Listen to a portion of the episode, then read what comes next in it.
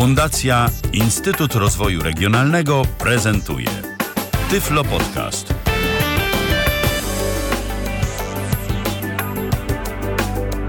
Dobry wieczór, witam serdecznie w kolejnej audycji z cyklu Babie Lato. Kłaniam się, Ala Witek z tej strony.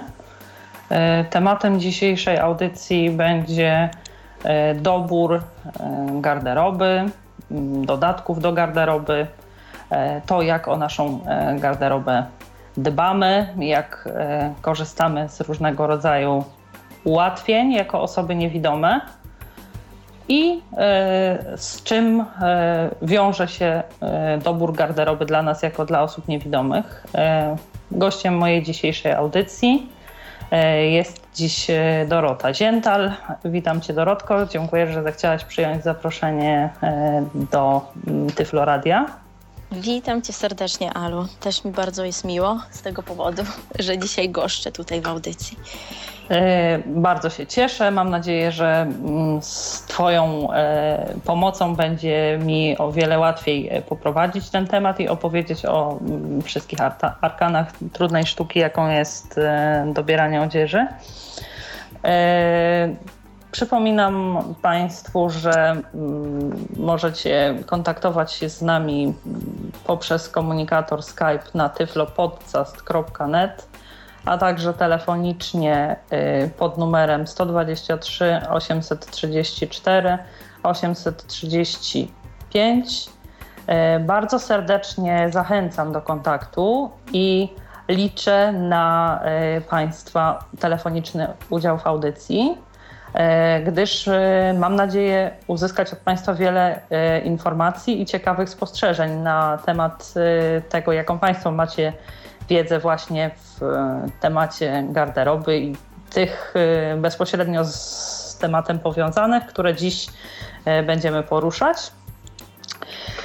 Zdecydowałam się podjąć ten temat, ponieważ wydaje mi się z punktu widzenia osób niewidomych tematem ważnym, ponieważ nie odbierając na co dzień bodźców wzrokowych, mamy w pewien sposób zaburzone postrzeganie własnego wyglądu, ponieważ niektóre kwestie dla osób, które nigdy nie miały możliwości widzieć, stają się kwestiami abstrakcyjnymi.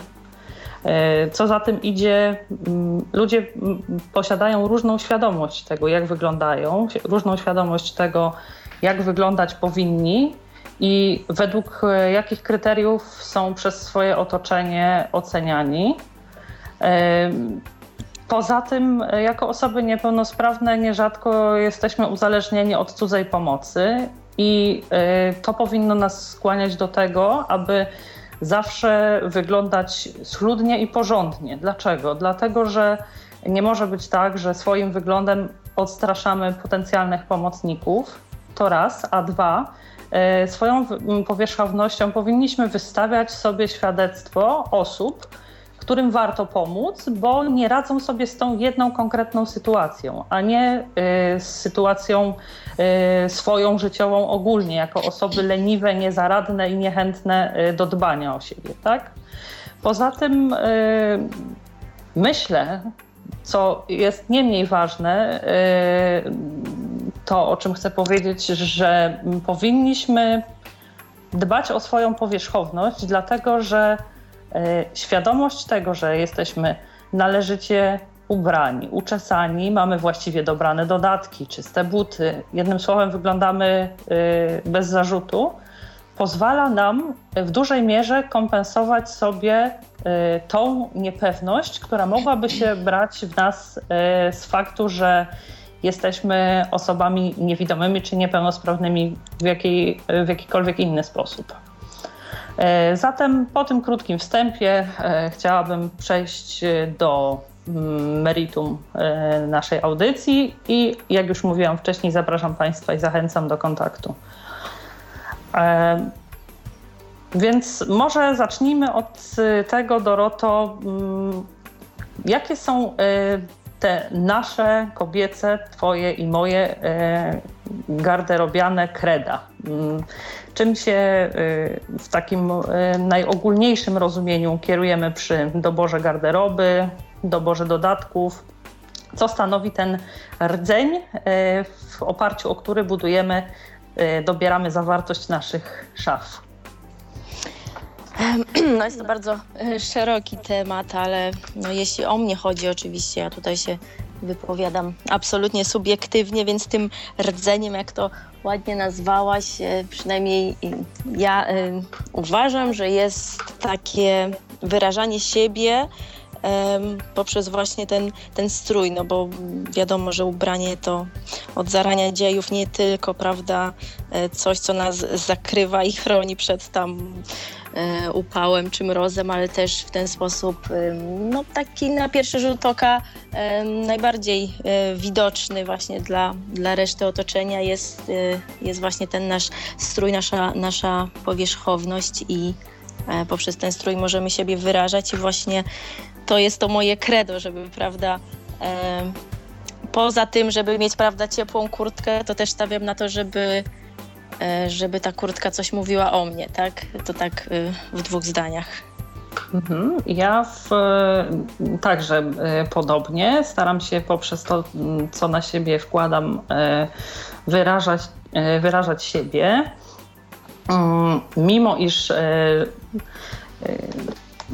bardzo często gdzieś moje otoczenie zarzuca mi, że jestem gotowa cierpieć w imię dobrego i właściwego wyglądu, to w czym jest mi wygodnie jest dla mnie kwestią drugorzędną.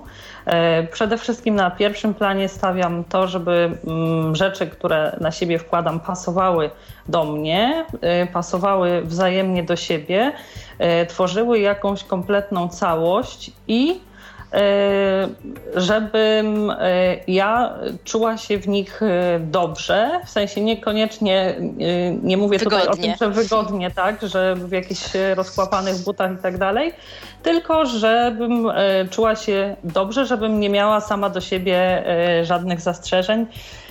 Powiedz, jako kobiety z punktu widzenia osób niewidomych, czego musimy się najpierw dowiedzieć o sobie? Może od wymiarów zacznijmy. Ja może tutaj powiem, że na początek, żeby w ogóle móc dobierać stroje, musimy poznać swoje ciało, swoją sylwetkę i jeśli chcemy mniej więcej określić własne proporcje, możemy to zrobić w prosty sposób z pomocą zwykłego centymetra krawieckiego i mierzymy biust w najszerszym miejscu, talię w najwęższym miejscu i biodra w najszerszym miejscu. I z tych trzech wymiarów wyłania się nam taki obraz naszej sylwetki, który możemy pojąć bez pomocy wzroku. Oczywiście mierzymy się w ten sposób, żeby taśma jedynie dotykała naszego ciała, nie ściskała w żadnym miejscu. Wtenczas ten pomiar jest miarodajny i na podstawie tego jesteśmy w stanie jakoś te swoje proporcje same sobie zobrazować. Powiedz, Doroto, jeśli chodzi o kolorystykę naszego ciała, kolorystykę naszego wyglądu, tak, jak możemy to podzielić, jak możemy siebie określić, bo jest na to gotowy schemat, prawda? Masz na myśli kolory, tak? Pory. Ach, no właśnie, bo to właśnie są tutaj uroki internetu, coś mi tutaj strzeliło. Tak, no więc prawda, mamy na podstawie pór roku, wiosnę, lato, jesień, zimę. No i właśnie na tej podstawie, co można uczynić z pomocą kolorystki, niekoniecznie, prawda, samemu, czy tam jakimś domowym sumptem z koleżanką, aczkolwiek też można, bo w internecie jest dużo naprawdę jakichś tam, myślę, że rzetelnych publikacji na ten temat, określić właśnie swój typ urody i nie wiem, czy tutaj pokrótce teraz opowiemy? Myślę, że nie, natomiast jak sądzisz? Ja uważam, że w przypadku osoby zupełnie niewidomej, która na przykład, dla której już samo pojęcie kolorów jest pojęciem abstrakcyjnym, lepiej jednak byłoby mimo czytania porad w internecie i tak dalej zgłosić się do kolorystki, która nie tylko powie nam, jaką porą roku jesteśmy, oceniając koloryt naszej skóry, koloryt naszych tęczówek, oprawy oczu, włosów, ale także będzie mogła nam powiedzieć, jakiego rodzaju stroje do tej naszej kolorystyki możemy dobrać, jakiego rodzaju makijaż będzie nam pasował. No nierzadko także dodatki, bo to i biżuteria z jakimiś kolorowymi kamieniami będzie w to wchodziła i wszelkiego rodzaju nakrycia głowy, które przecież również mają swoje kolory i jakoś muszą do tego ogólnego naszego kolorytu pasować. Więc myślę, że tutaj kolorystka będzie bardzo dobrym rozwiązaniem. Oczywiście dla własnej wiedzy i dla własnej ciekawości można poczytać, tak jak wspomniałeś, rzeczywiście zgadzam się z Tobą, że są bardzo ciekawe i bardzo tak przystępnie opisane publikacje na ten temat właśnie.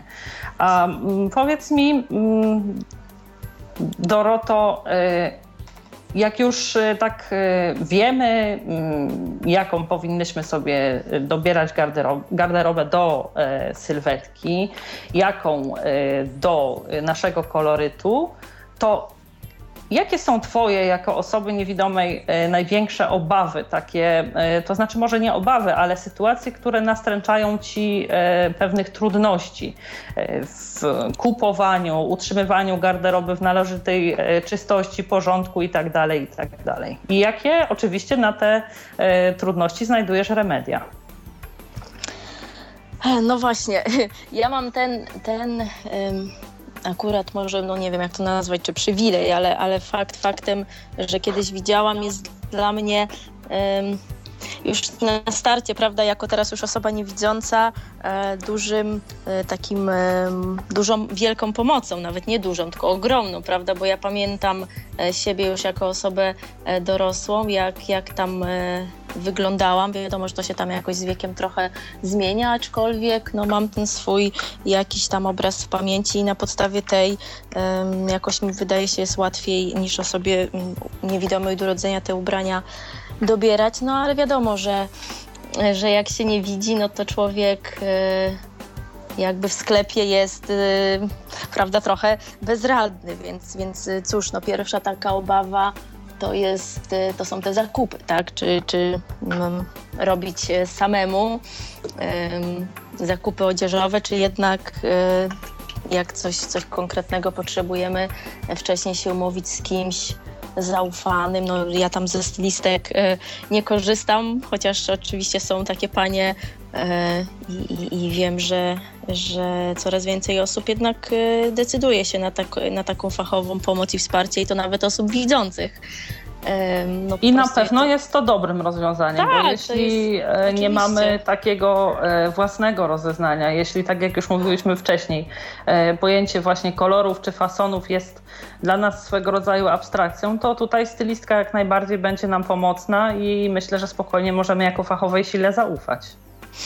Oczywiście, bo no wiadomo, jak się idzie kupić jakąś tam jedną bluzkę, ja często tak mam, że potrzebuję jakąś jedną konkretną rzecz do jakiejś tam już części garderoby, które posiadam, powiedzmy do nie wiem, do jakiejś sukienki potrzebuję kupić na jakąś tam imprezę żakiet, tak już mówię całkowicie hipotetycznie, no to mniej więcej wiem, jaki on powinien być, jaki powinien mieć kolor i nawet jeśli pójdę sama do tego sklepu, no jestem w stanie tym kobitkom zaufać, no bo jednak w tych sklepach odzieżowych, a przynajmniej w takich, które już dobrze się zna, pracują osoby, wydaje mi się, że kompetentne i takie chętne do pomocy i no jestem w stanie im zaufać. Natomiast jak człowiek, prawda, no potrzebuje kupić nie wiem, więcej ubrań, prawda, na nowy sezon, tak jak teraz, prawda, tutaj jesienno i zimowy nam się rozpoczyna i wypadałoby kupić może jakieś nowe spodnie, kurtkę, sweter, etc., no to i w sumie nie mamy jakiejś koncepcji, ani też nie do końca się orientujemy, co w danym sezonie jest modne, bo przecież te mody się zmieniają po prostu w zatrważającym tempie. Więc myślę, że tak, że taka stylistka jest jakimś tam dość fajnym rozwiązaniem. Poza tym myślę, że dobrym rozwiązaniem też dla osoby niewidomej może być kupowanie odzieży często w tym samym sklepie, to znaczy nie jakaś sieciówka, gdzie pracuje na każdej zmianie po 7 ekspedientek i żadna z nich nie będzie tej osoby kojarzyła, tylko na przykład w butikach. Oczywiście nie chodzi mi o jakieś tam takie sklepy, które gdzieś tam są przy targowiskach czy gdzieś, tylko normalne sklepy, gdzie powiedzmy pracują 2-3 sprzedawczynie, które po prostu po kilku wizytach będą nas kojarzyć. Mało tego, będą po pewnym czasie kojarzyć nie tylko nas, ale i nasze preferencje. I to, że kupowałyśmy wcześniej u nich jakiegoś rodzaju ubrania, pewnie Państwo macie takie doświadczenie, że zapamiętują osoby niewidome, zapamiętuje obsługa restauracji, obsługa różnego rodzaju sklepów i tak dalej. Więc tym samym zapadając w pamięć tym 2 czy 3 ekspedientkom, będzie nam też łatwiej, bo one jakoś tam ten styl przez te wcześniej kupowane rzeczy nasz będą już kojarzyły. Jeśli już też decydujemy się na zakupy na przykład samodzielne, to wydaje mi się, że dobrym pomysłem jest też to, żeby zachować koniecznie paragon do czasu, aż będziemy mieli możliwość na przykład z czyjąś pomocą się upewnić, że stan tej rzeczy jest idealny, dlatego że na przykład nie jesteśmy w stanie wyczuć pod palcami jakichś przebarwień, tak?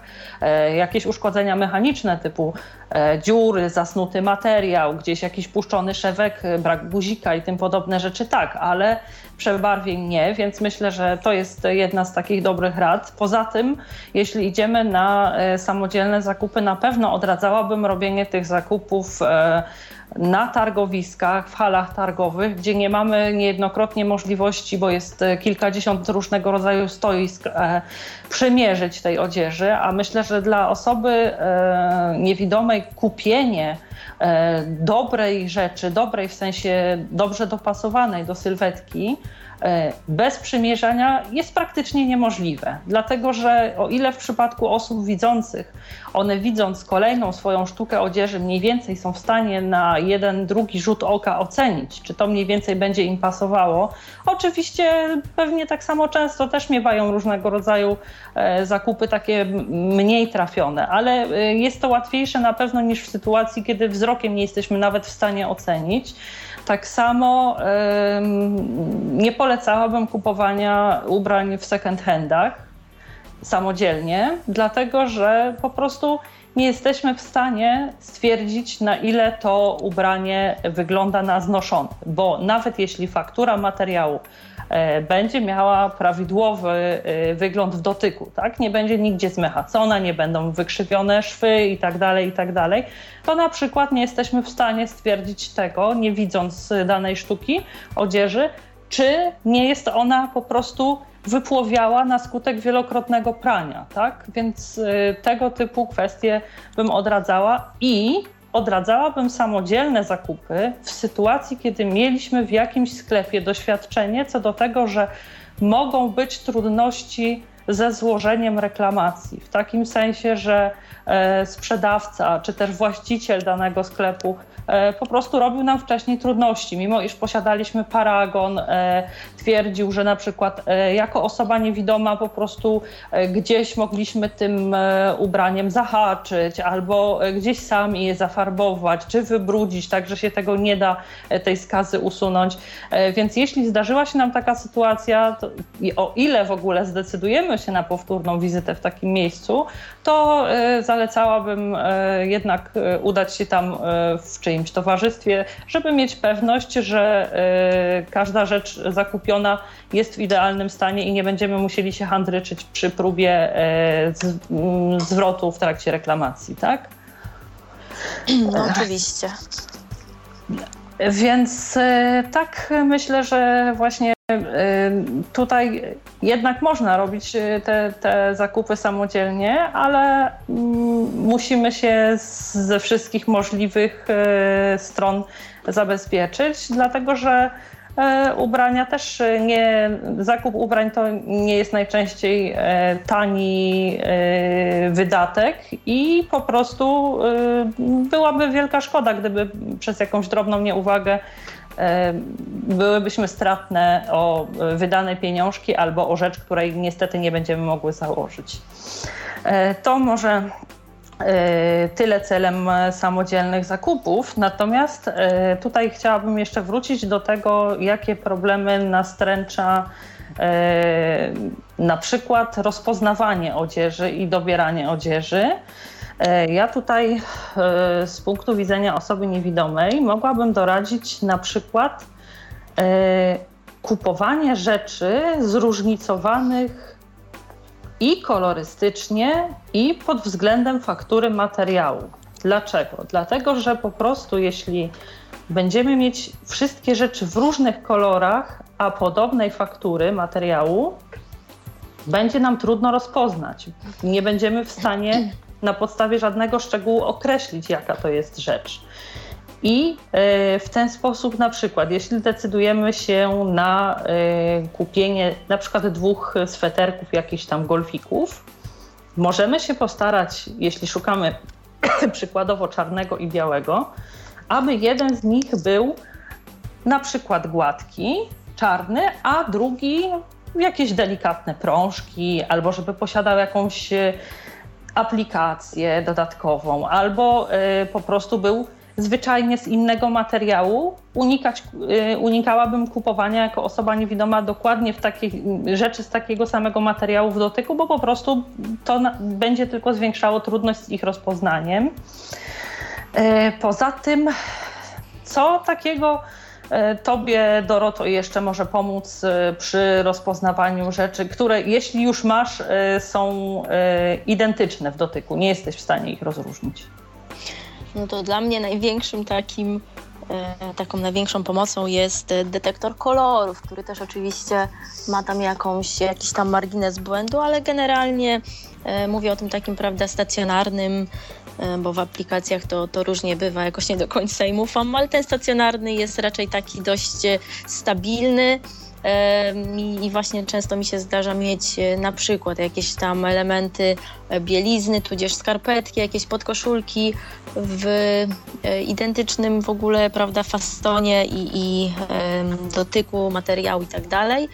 I właśnie wtedy ten detektor mi pomaga te rzeczy rozróżnić, nawet jeśli dla niego kolor taki czysty róż nie istnieje. Ja z mojego detektora raz jedyny w życiu usłyszałam, że coś jest różowe, zawsze jest, jak jest taki właśnie kolor fuksja, czyli taki dość ciemny róż, to on twierdzi, że to jest czerwony. No ale wiem, że powiedzmy tutaj w tych kompletach, które miałam, nie było żadnych czerwonych, więc jeśli mi powie nawet, że czerwone, to wiem, że to są te różowe i właśnie największą pomocą jest ten detektor, jeśli o mnie chodzi akurat. A zwrócę się teraz do Państwa. Być może ktoś, kto nas słucha, ma takie doświadczenie z tym detektorem kolorów. Może Ty, Doroto, też próbowałaś tego.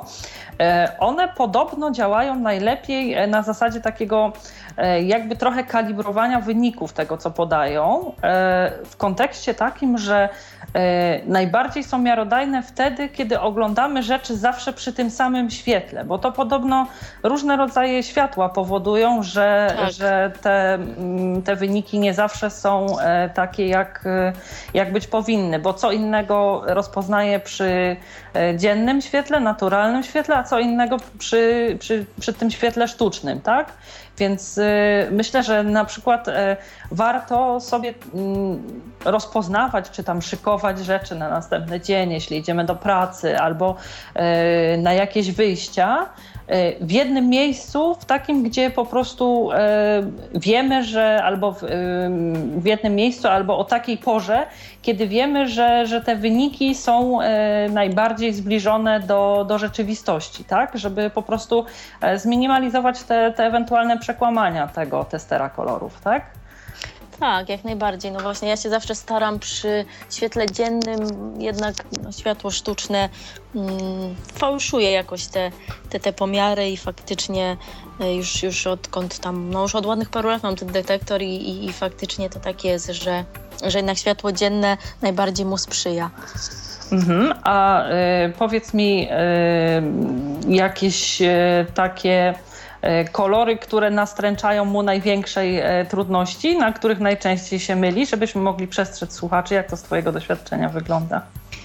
Na moim doświadczeniu, bo ja jako prawda blondynka, dobrze mi jest w kolorach pastelowych i w ogóle bardzo lubię i zawsze lubiłam kolor różowy i on albo no częściej mniej, ale jednak jest w mojej szafie cały czas obecny i jeszcze do momentu, kiedy to jest róż taki fuksjowy, to właśnie on twierdzi, że też czerwony, to jeszcze jestem w stanie zorientować się o co chodzi, natomiast jeśli rozpoznaję taki kolor pudrowego różu, jakiegoś takiego dość bladego, to już takie głupoty gada, jakiś bardzo jasno brązowy, bardzo jasno oliwkowy, no takie rzeczy w ogóle z innej bajki i faktycznie jasno różowego jeszcze mi w życiu nie rozpoznał. Ja mam ten detektor Kobolta, tak się ta firma bodaj nazywa i faktycznie z tym różem ma duże problemy i też zauważyłam, że jeśli chcemy rozpoznać rzeczy, no nie chcę tego nazwać pstrokate, tak, ale takie na których jest kilka, tak? Wzorzyste, tak, kilka kolorów, jakichś takich, dużo się dzieje, to na takiej odzieży to wtedy głupieje po prostu. Głupieje, wariuje i no niestety takie rzeczy też po prostu musimy zapamiętywać, jak one mniej więcej wyglądają i do czego pasują, bo rozpoznanie tego jest raczej abstrakcyjne. Tak naprawdę to żadne urządzenia nie zastąpią nam dobrej znajomości własnej garderoby. Na pewno się zgodzisz ze mną, że każdą rzecz, którą kupujemy, warto dokładnie obejrzeć. Wszystkie szczegóły, wszystkie detale. Warto też nosić swoją garderobę na tyle często, abyśmy nie zapominali o tym, jakie są konkretne sztuki naszej garderoby, w jakim są kolorze, w jakie są desenie, dlatego że jeśli odłożymy coś do szafy na jakiś dłuższy czas, najzwyczajniej w świecie przecież zdarza się nam, paniom, zwłaszcza posiadającym wiele ubrań, w ogóle, że zapominamy, że coś takiego jest, prawda? Wyciągamy z szafy, mówimy, o, jaka sukienka, od tak dawna jej nie miałam na sobie, a tym bardziej możemy zapomnieć, w jakim ta zapomniana przez nas sukienka była kolorze, więc wietrzymy garderobę, może też nie trzymajmy rzeczy takich, których nie nosimy przez dłuższy czas, żeby po prostu nam tego obrazu nie zaburzały. Trzymajmy faktycznie tylko w szafie tą garderobę, którą nosimy i myślę, że po prostu w ten sposób o wiele łatwiej będzie nam się zorientować co do tego właśnie jakiego koloru, w jakich deseniach nasza garderoba jest. Tutaj jeszcze w kwestii czytania metek, tych, które są zalecenia co do prania, co do prasowania. Ktoś może powiedzieć, jaki można mieć problem z praniem, a ja uważam, że można mieć duży problem, zwłaszcza po nieprawidłowym wypraniu jakiejś tam odzieży, bo przecież te przywieszki z zaleceniami producenta nie są tylko po to, żeby nas piły w szyję, tylko po prostu są na garderobie zawieszone po to, żeby nieść nam konkretne informacje. I wydaje mi się, że albo możemy próbować je odczytywać OCR-ami, co jest trudne, dlatego że one najczęściej są na połyskliwym materiale i te zdjęcia, które się robi, po prostu są dla OCR-a trudne do odczytania, ale też myślę, że można się nauczyć czegoś, co pozwoli nam uniknąć czytania ich za każdym razem, znajomości materiałów. Jeśli dowiemy się, a to jest wiedza ogólnie dostępna. Myślę, że spokojnie w internecie można przeczytać i tak dalej. Jakie materiały bierze się w jakich temperaturach, jakie materiały prasuje się w ogóle, a jakich się w ogóle nie prasuje, bo i takie są. Jakie prasuje się w wysokich temperaturach, jakie wolno prasować z parą, a jakich nie. Wtedy, jeśli nauczymy się na dotyk rozpoznawać te tkaniny, nawet jeśli one będą mieszane z innymi, ale będą występowały na przykład w przewadze, będziemy w stanie w przybliżeniu określić, na jaką temperaturę powinniśmy nastawić pranie. Czy powinniśmy prać z wirowaniem, czy bez.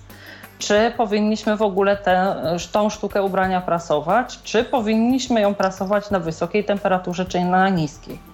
Poza tym, wydaje mi się, że jeśli nie mamy pewności co do tego, na jaki poziomie mocy żelazka powinniśmy prasować ubranie, warto jest zawsze przynieść sobie jakąś próbkę, chusteczkę, szmatkę i jeśli mamy problem z nastawianiem żelazka na początku na tych cieńszych i grubszych tkaninach, ćwiczyć zawsze na próbę, zanim zabierzemy się do prasowania tej odzieży właściwej, to ta nauka nie będzie trwała długo. Po kilku czy kilkunastu takich próbach, bez trudu, dotykając odzieży, będziemy w stanie nastawić żelazko na właściwy ten poziom grzania, tak? Więc myślę, że jest to bardzo przydatne, dlatego że praniem i prasowaniem można bardzo łatwo odzież zniszczyć po prostu, wypalić dziurę albo wygotować czy wywirować tak, że będzie się nadawała już tylko do przerobienia na ścierki w najlepszym razie.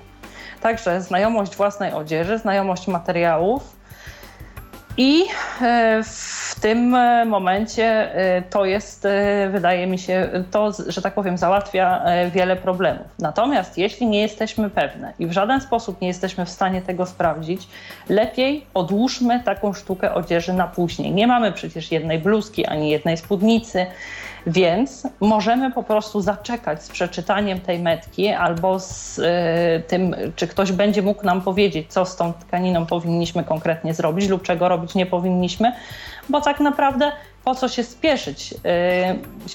Będziemy się spieszyć, zaryzykujemy, zniszczymy i już tej rzeczy nie odzyskamy, bo czasami na skutek niewłaściwego prania czy prasowania zniszczenia na materiale są tak duże, że po prostu zwyczajnie z tym już nic nie da się zrobić. Więc myślę, że chyba celem to znaczy takiego sortowania odzieży i prasowania to tyle. Natomiast wracając jeszcze do prania. Jak ty, powiedz mi Doroto, już poza tymi temperaturami, o których tak celem wstępu mówiłam, chronisz swoją odzież na przykład przed zafarbowaniem?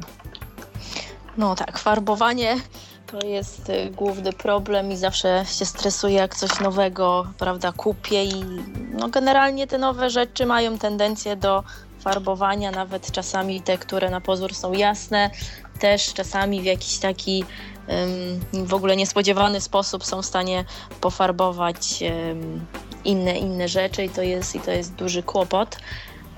No i też jeszcze jedno słowo a propos tego, co przed chwilą powiedziałaś, to też bardzo nieprzyjemne jest, jak wyjmujemy coś z pralki i to coś jest, prawda, zbiegło się po prostu, jest tak. 3 numery mniejsze, no to już w zasadzie też z tym się nie da nic zrobić, więc ja jak najbardziej się skłaniam do tego, żeby jednak no, uważać przy tym i poczekać na kogoś, kto będzie w stanie naprawdę no, nas uspokoić i powiedzieć nam, w jaki sposób taką daną rzecz, prawda, prać, prasować, bo nawet czasami po praniu ręcznym też mi się zdarzało jakiś sweter sobie zniszczyć, bo to głównie te rzeczy, prawda, wełniane się tak kurczą. Tak, ale na skutek zbyt wysokiej temperatury wody tak, kurczą się najczęściej.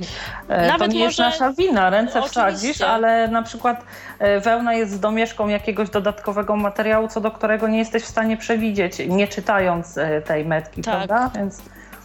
Nawet czasami tułów, że tak powiem, tego swetra wygląda okej, natomiast rękawy, prawda, zrobiły się 3/4. No i teraz dowolność tej długości rękawów jest naprawdę duża, ale no to jakoś tak nie wiem, jeśli to nie jest fabrycznie z przeznaczeniem, że rękaw ma być 3/4, to jakoś widać, że to się zbiegło i tak, bo strop jest ciaśniejszy. To oczywiście, już się taka rzecz po prostu do niczego nie nadaje, no ewentualnie pod spód do noszenia, no ale to nic przyjemnego, bo sama taka świadomość, że coś fajnego miałyśmy, a taki, prawda... A już nie mamy.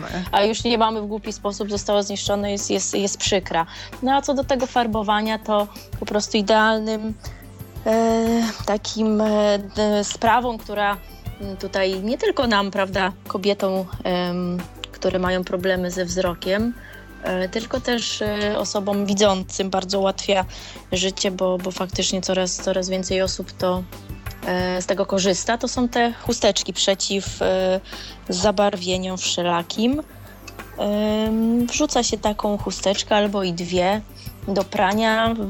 Gdzieś tam nawet słyszałam, że osoby wrzucają, prawda, białe rzeczy, czerwone, granatowe, po prostu w różnoraki miks, plus taką chusteczkę bez obaw, że to pranie zafarbuje. No ja bym się jednak nie odważyła. Ja też nie. Granatu, czerwieni z bielą.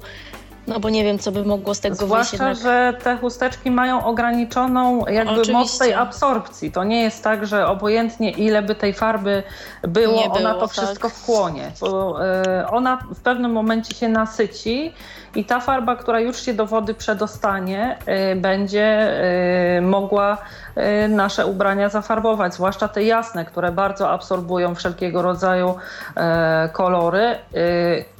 I o ile pranie ubrań takich kolorowych, powiedzmy w jakichś kolorach takich słabo nasyconych, delikatnych kolorach, z taką chusteczką nie ma większego problemu. Są też różne rodzaje chusteczek. Są takie, które właśnie te zdolności absorpcyjne mają większe i mniejsze, i do tych takich delikatnych kolorów wystarczą właśnie te z tymi słabszymi właściwościami.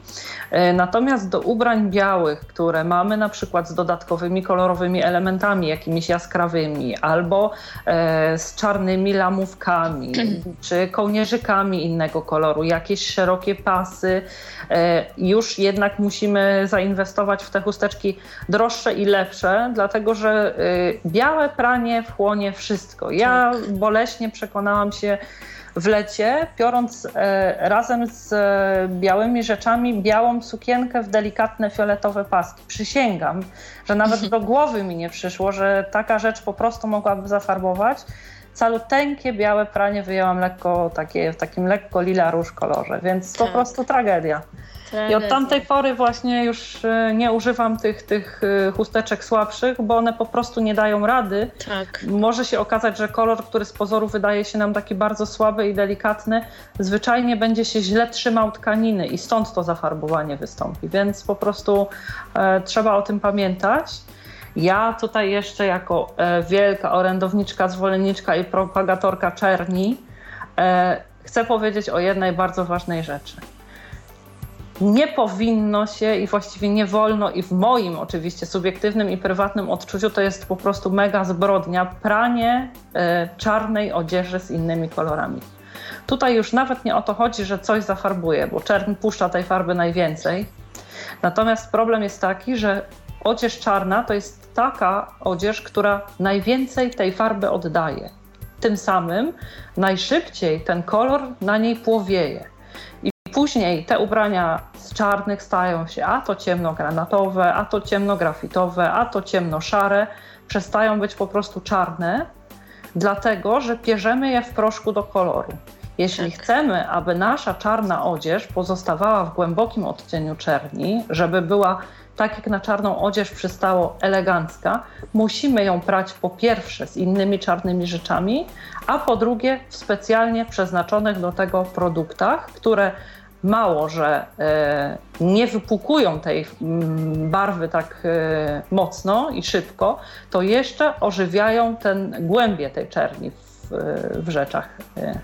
Także myślę, że tutaj warto zwracać na to uwagę. Oczywiście pamiętajmy także co do rzeczy kolorowych i białych, że kolorowe pierzemy w proszku do koloru, a białe pierzemy w proszku do białego, dlatego że proszek do białego prania ma właściwości wybielające i do prania kolorowych rzeczy się nie nadaje.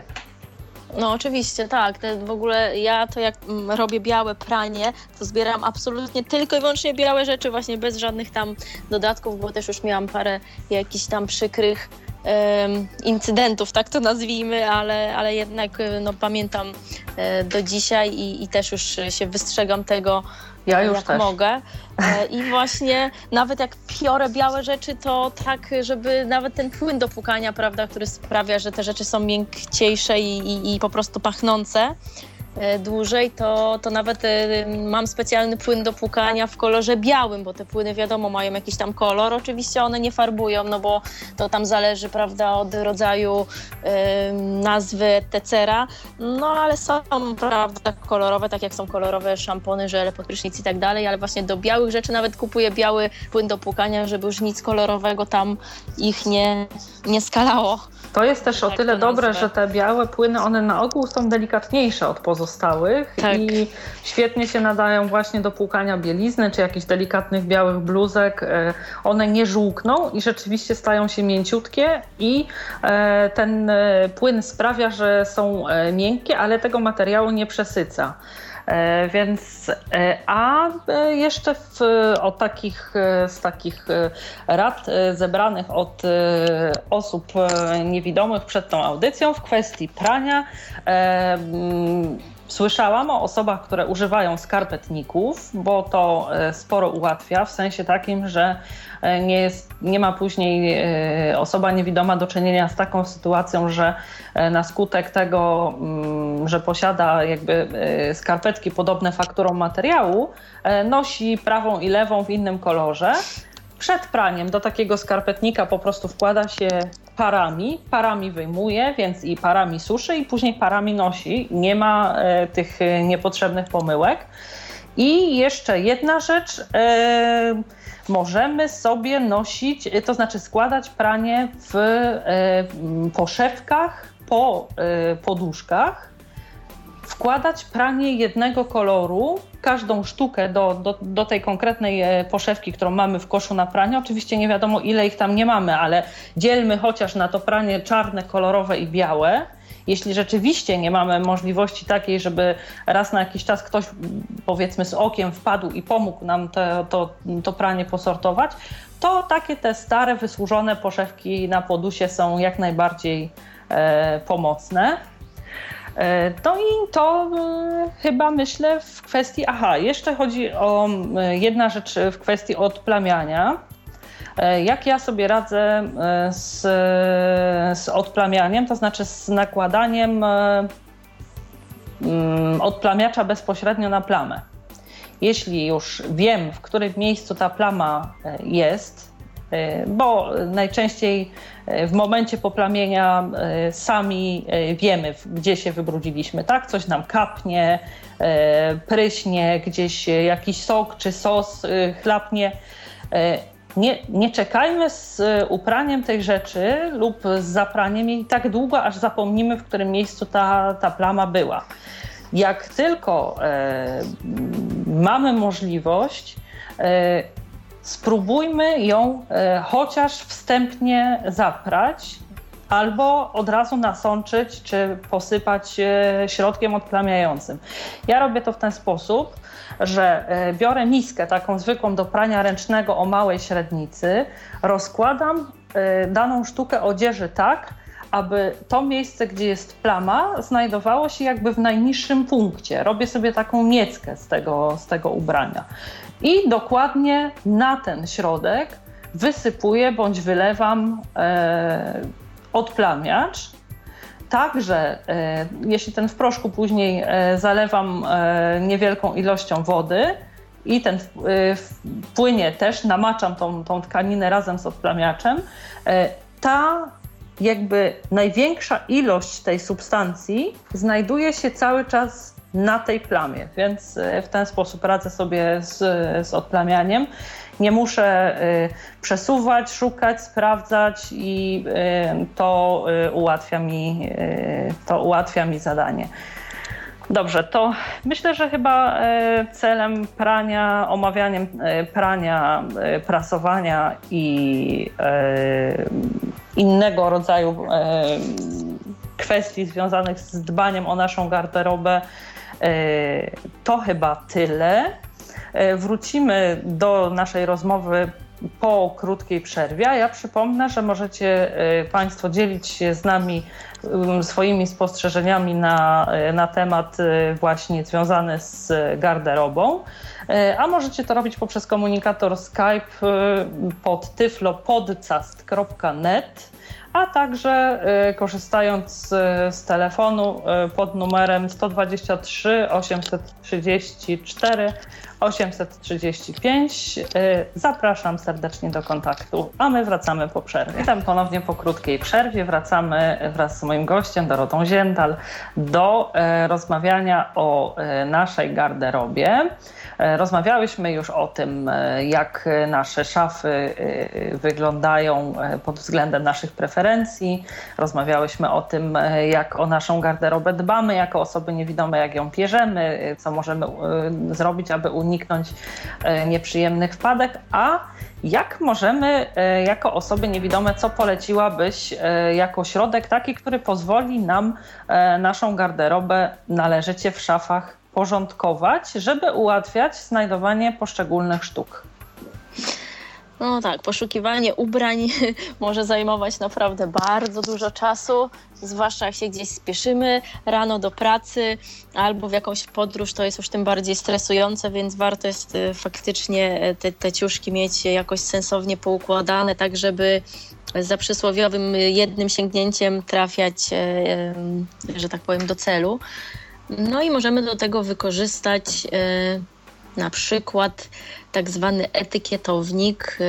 No ja na przykład mam PenFrenda, więc mogę o nim powiedzieć, ale też, prawda, Milestone, z tego co mi wiadomo, ma też te takie chipy i funkcje właśnie do etykietowania różnych rzeczy. Na jakiej zasadzie to działa?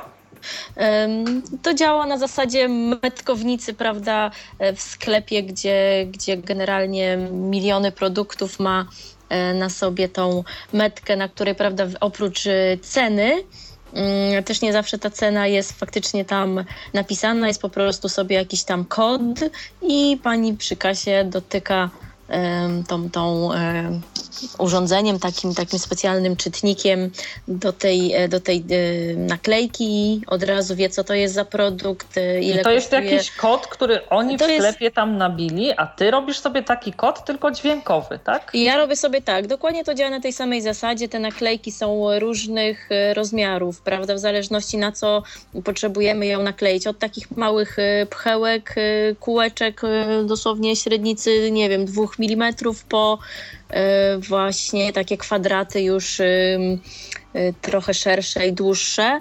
Jeśli właśnie mamy zamiar znakować coś takiego dużego gabarytami, żeby, prawda, nie musieć długo szukać tej naklejki. Na płyty, prawda, wystarczają te małe pchełki. No i tak, i te naklejki generalnie wyglądają bardzo niepozornie, są zwykłe.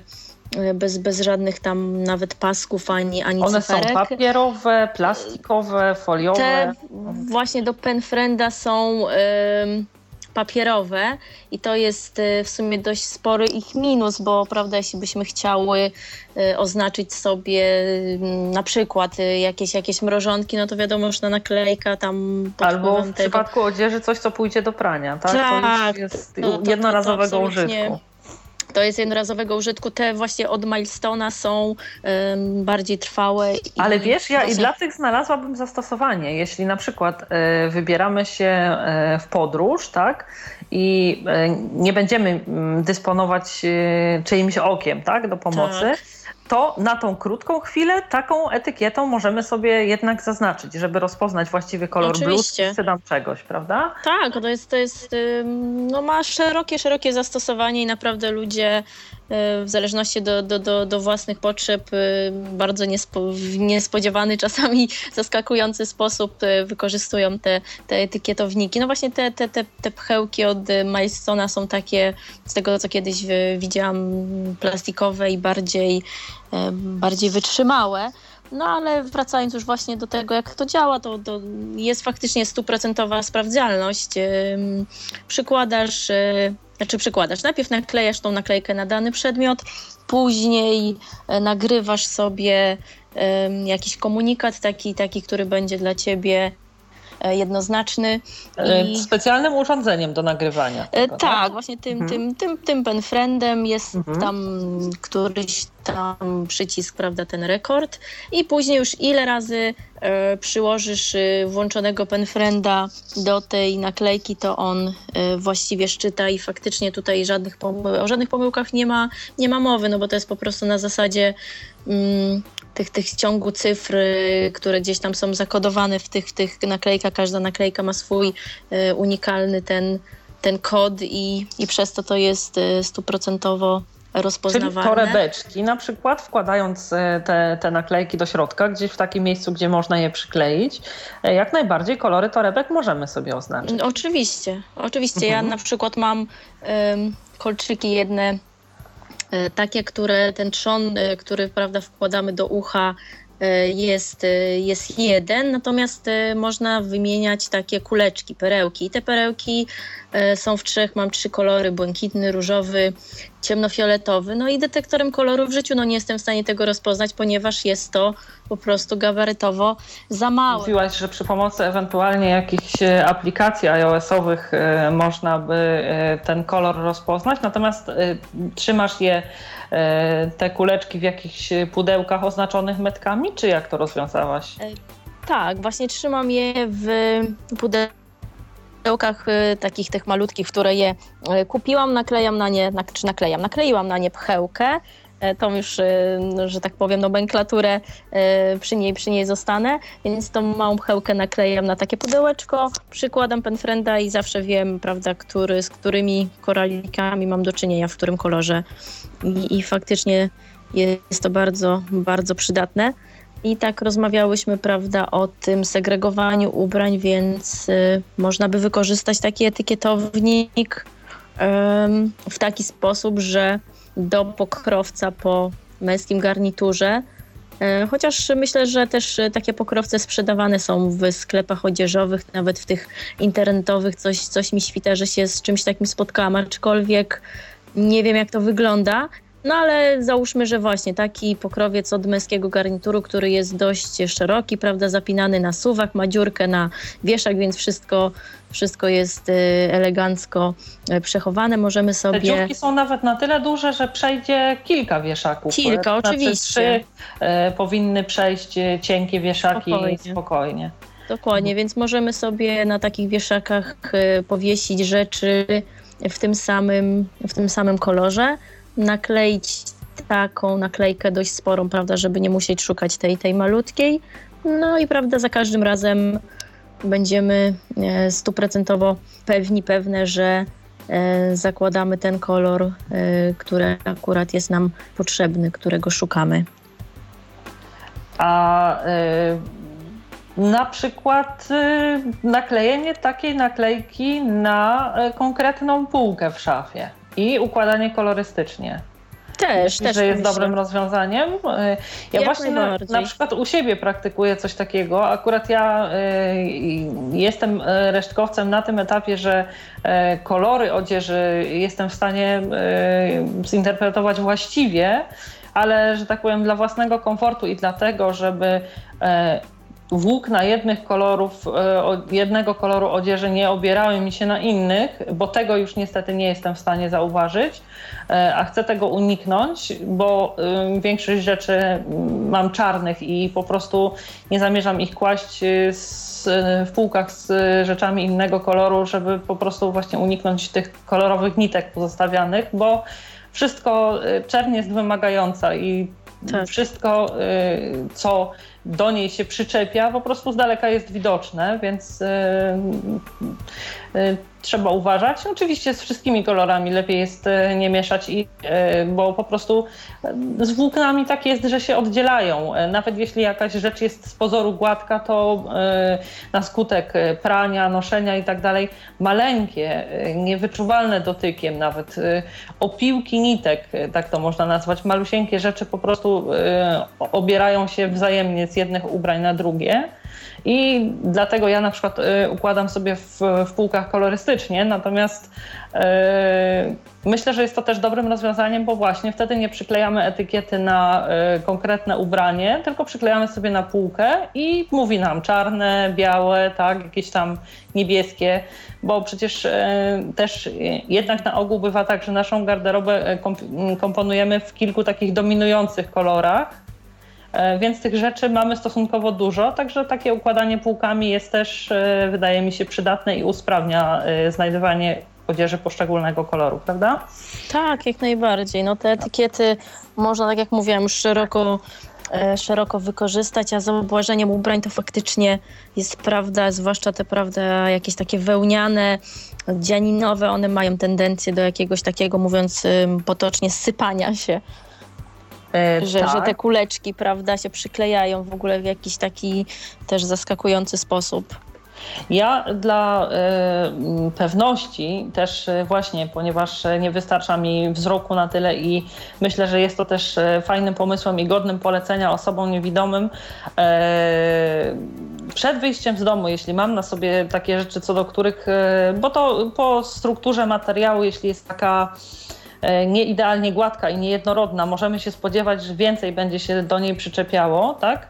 Mhm. Kupiłam sobie kiedyś takie rolki do czyszczenia ubrań, nie szczotki, bo na szczotki to moim zdaniem już jest przeżytek, po prostu za dużo na nich samych zostaje. Mało higieniczne. Tak, wszystkich tych smechów tyle zostaje, a trudno jest ją za każdym razem doprowadzić do idealnej czystości. A z tymi rolkami kwestia jest o tyle fajna, że po każdorazowym użyciu zwyczajnie spłukujemy ją pod ciepłą wodą, zostawiamy, zawieszamy do obeschnięcia i zupełnie czyściutka kolejnym razem nadaje się do użycia. To jest taka jakby lekko klejąca rolka z takiej jakby lekko klejącej gumy, zamocowana na uchwycie. Ona się po prostu obraca, jak rolujemy nią na przykład po nogawkach spodni, rękawach i zbiera wszystko to, co nie jest materiałem, z którego to ubranie jest zrobione. Polecam to zwłaszcza właścicielom psów, ponieważ wśród osób niewidomych też jest wielu właścicieli psów, a można powiedzieć, że pies plus czepliwa odzież to jest niemal gwarantowany powód do używania czegoś takiego. Więc... Tak, ja w swojej szafie mam tych rolek najróżniejsze rodzaje, nawet są takie, no można je nazwać jednorazowe, czy oczywiście one są wielokrotnego też do pewnego stopnia użytku, są klejące i za każdym razem ten taki obklejony włosami, czy tam właśnie tymi włóknami materiał, fragment tej rolki można oderwać. To po prostu jest taki przylepiec, tak?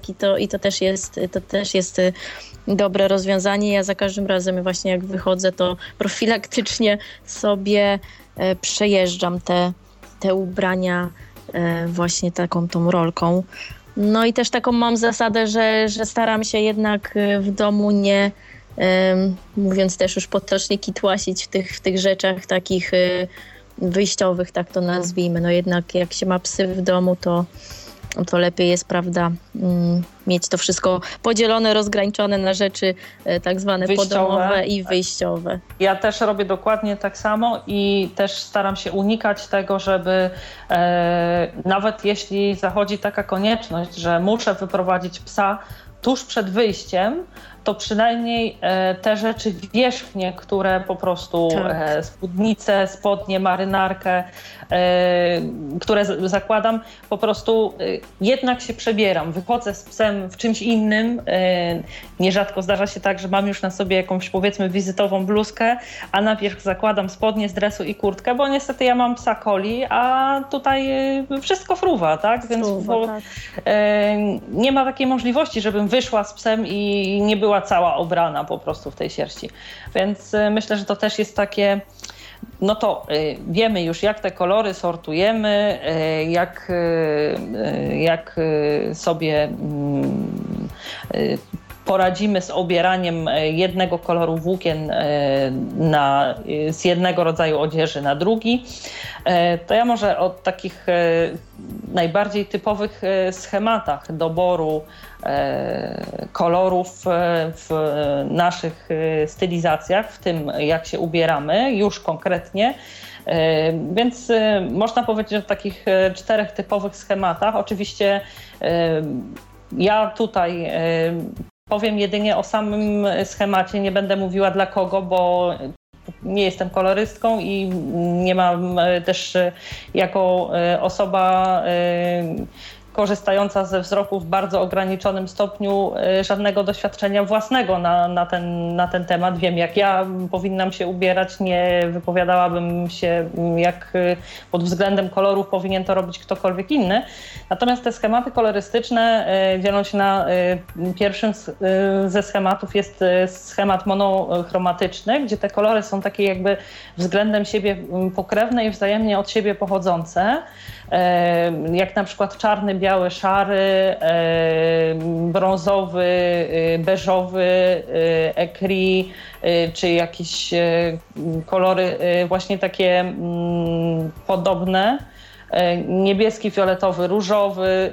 Natomiast następny to jest styl, taka stylizacja klasyczna, w której dominują kolory naturalne. To są wszystkie takie, które są jakby kolorami ziemi. Naturalne brązy, jakieś kamienne szarości, czernie, błękity, delikatne zielenie, ale nie takie jaskrawe, tylko na przykład zieleń mchu, czy właśnie jakaś delikatna oliwka.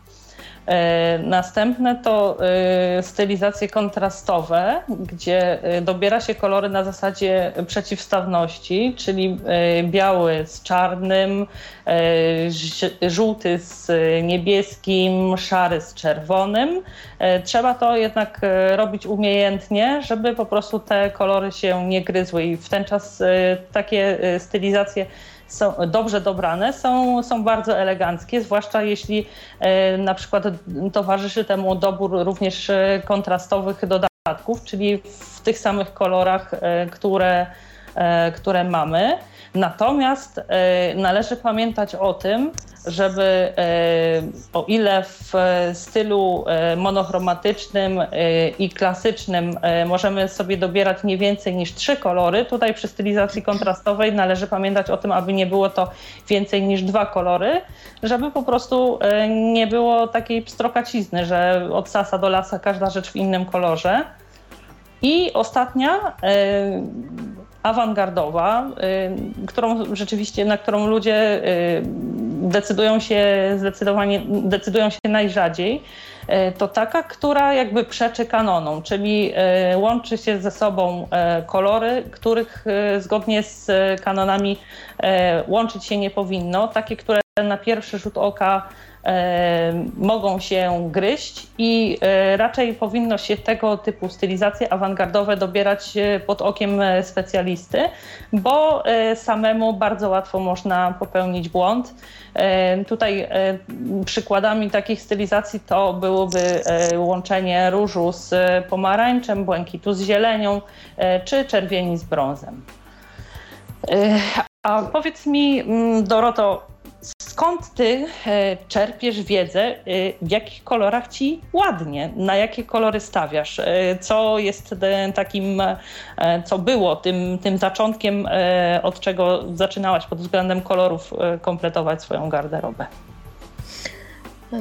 No więc tak jak już mówiłam, jak ja kiedyś widziałam, więc jakieś tam pojęcie na ten temat mam, natomiast no wiadomo, że już jakiś czas nie widzę i co nieco mogłam po prostu zapomnieć albo w ogóle zapomnieć o jakichś odcieniach, już nie mówię o kolorach, ale po prostu o jakichś odcieniach.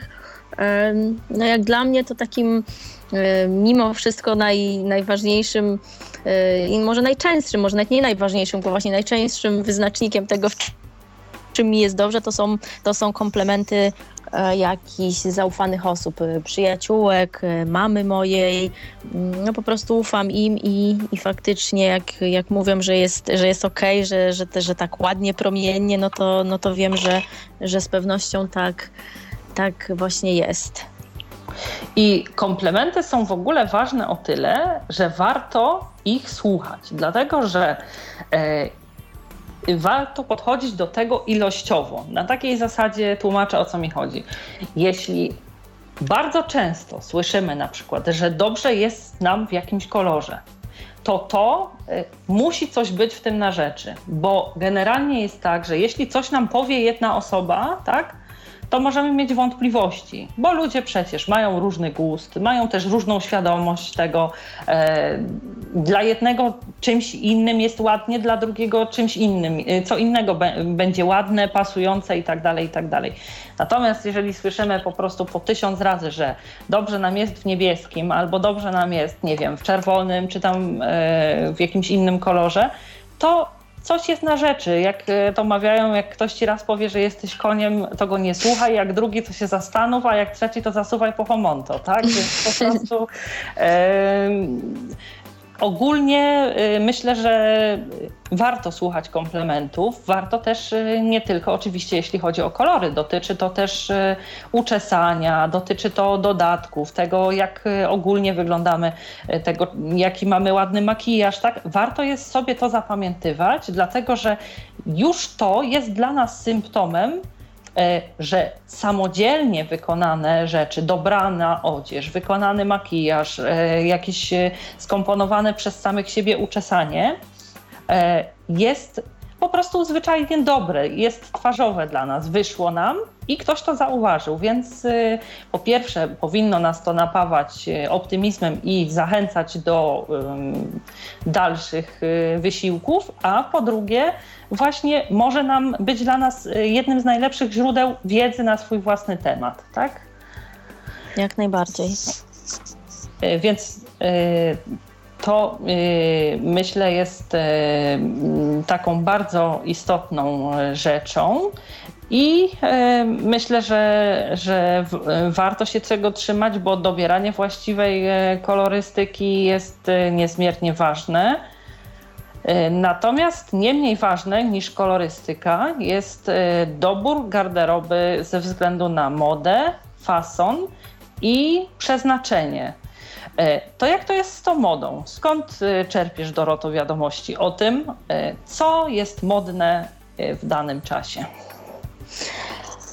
No tak, to jest też ciekawe pytanie. Generalnie ja nie czytam jakoś tych kobiecych pisemek, gdzie jest to szeroko omawiane, jakoś wolę mimo wszystko inną literaturę. Chociaż faktycznie są tam zawarte ciekawe rzeczy odnośnie mody i nie tylko.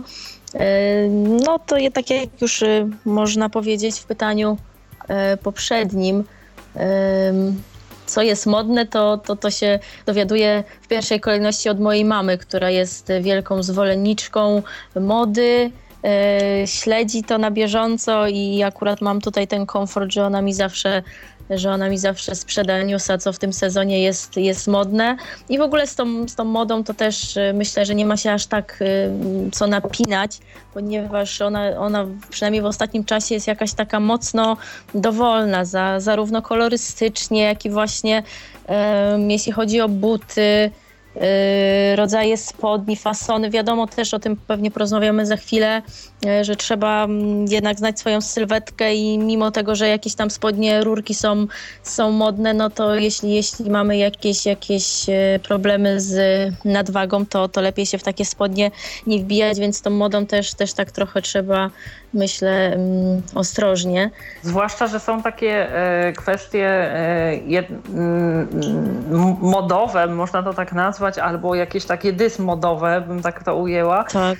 Gdzie dla mnie to są sytuacje zupełnie takie szokujące, albo ja jestem już jakaś taka prawieczna mentalność mam w tej naturze, tak. Ale jak świat światem człowiek pamiętał, że zawsze kolor torebki dobierało się tak, do butów. Tak, żeby korespondował z kolorem butów, a w tej chwili jest pełna tak. dowolność i to dla mnie jest jakieś takie zupełnie nie do przyjęcia, w sensie takim, dla że mnie też. Ja nigdy czegoś takiego bym nie praktykowała, bo po prostu no... Źle byś się z tym czuła. Tak, źle bym się czuła, mimo, nie jakoś. Dokładnie, ja mimo, że nie widzę, to po prostu też bym tak na ulicę nie wyszła, no bo bym sama świadomość tego, że mam wszystko z jakiejś w ogóle innej bajki spędzałaby mi sens powiek i w ogóle moje dobre samopoczucie byłoby na bardzo niskim poziomie z tegoż względu. No jednak ja też mimo wszystko stawiam na w tym przypadku klasycyzm jednak, jeśli chodzi o te torebki, te buty, mimo że teraz faktycznie jest ta moda dość wariacka i do tego stopnia, że to nie chodzi, prawda, o modelki na wybiegu, gdzie, prawda, często jest tak, że latają sobie tam te dziewczyny w jakichś abstrakcyjnych strojach, jakichś tam, nie wiem, których na ulicę by nie założył, dokładnie, prawda, tak? Chanel czy nie wiem, no ktokolwiek, nie wiem, Lagerfeld, prawda, mają czasami tak wariackie te swoje poszczególne kolekcje, że głowa mała i wiadomo, że nikt by w tym na ulicę nie wyszedł, ale często w ostatnim czasie, przynajmniej, no nie wiem, w ciągu ostatnich, myślę, 2 lat słyszałam takie historie właśnie, jak moja mama, która jest prawniczką, idzie do sądu i mówi, że inna prawniczka ma biało-czarny strój, czyli jak najbardziej, prawda, no w klasycznym tym kontrastowym stylu, do tego ma żółte buty. No dla mnie to jest po prostu jakieś niepojęte i niedopuszczalne. No ale oczywiście, no cóż, o modzie, jak dowolność to dowolność, dokładnie, i o gustach się nie dyskutuje. No tak, ja też myślę, że dobrym takim dla nas, jako dla osób niewidomych, dobrą możliwością zapoznawania się z modą są paradoksalnie duże sieciowe sklepy, gdzie możemy sobie pójść i podotykać wszystkich rzeczy, pooglądać je dokładnie. Tak samo dla osób niedowidzących. Każdą rzecz można zdjąć na wieszaku, dokładnie się jej przyjrzeć.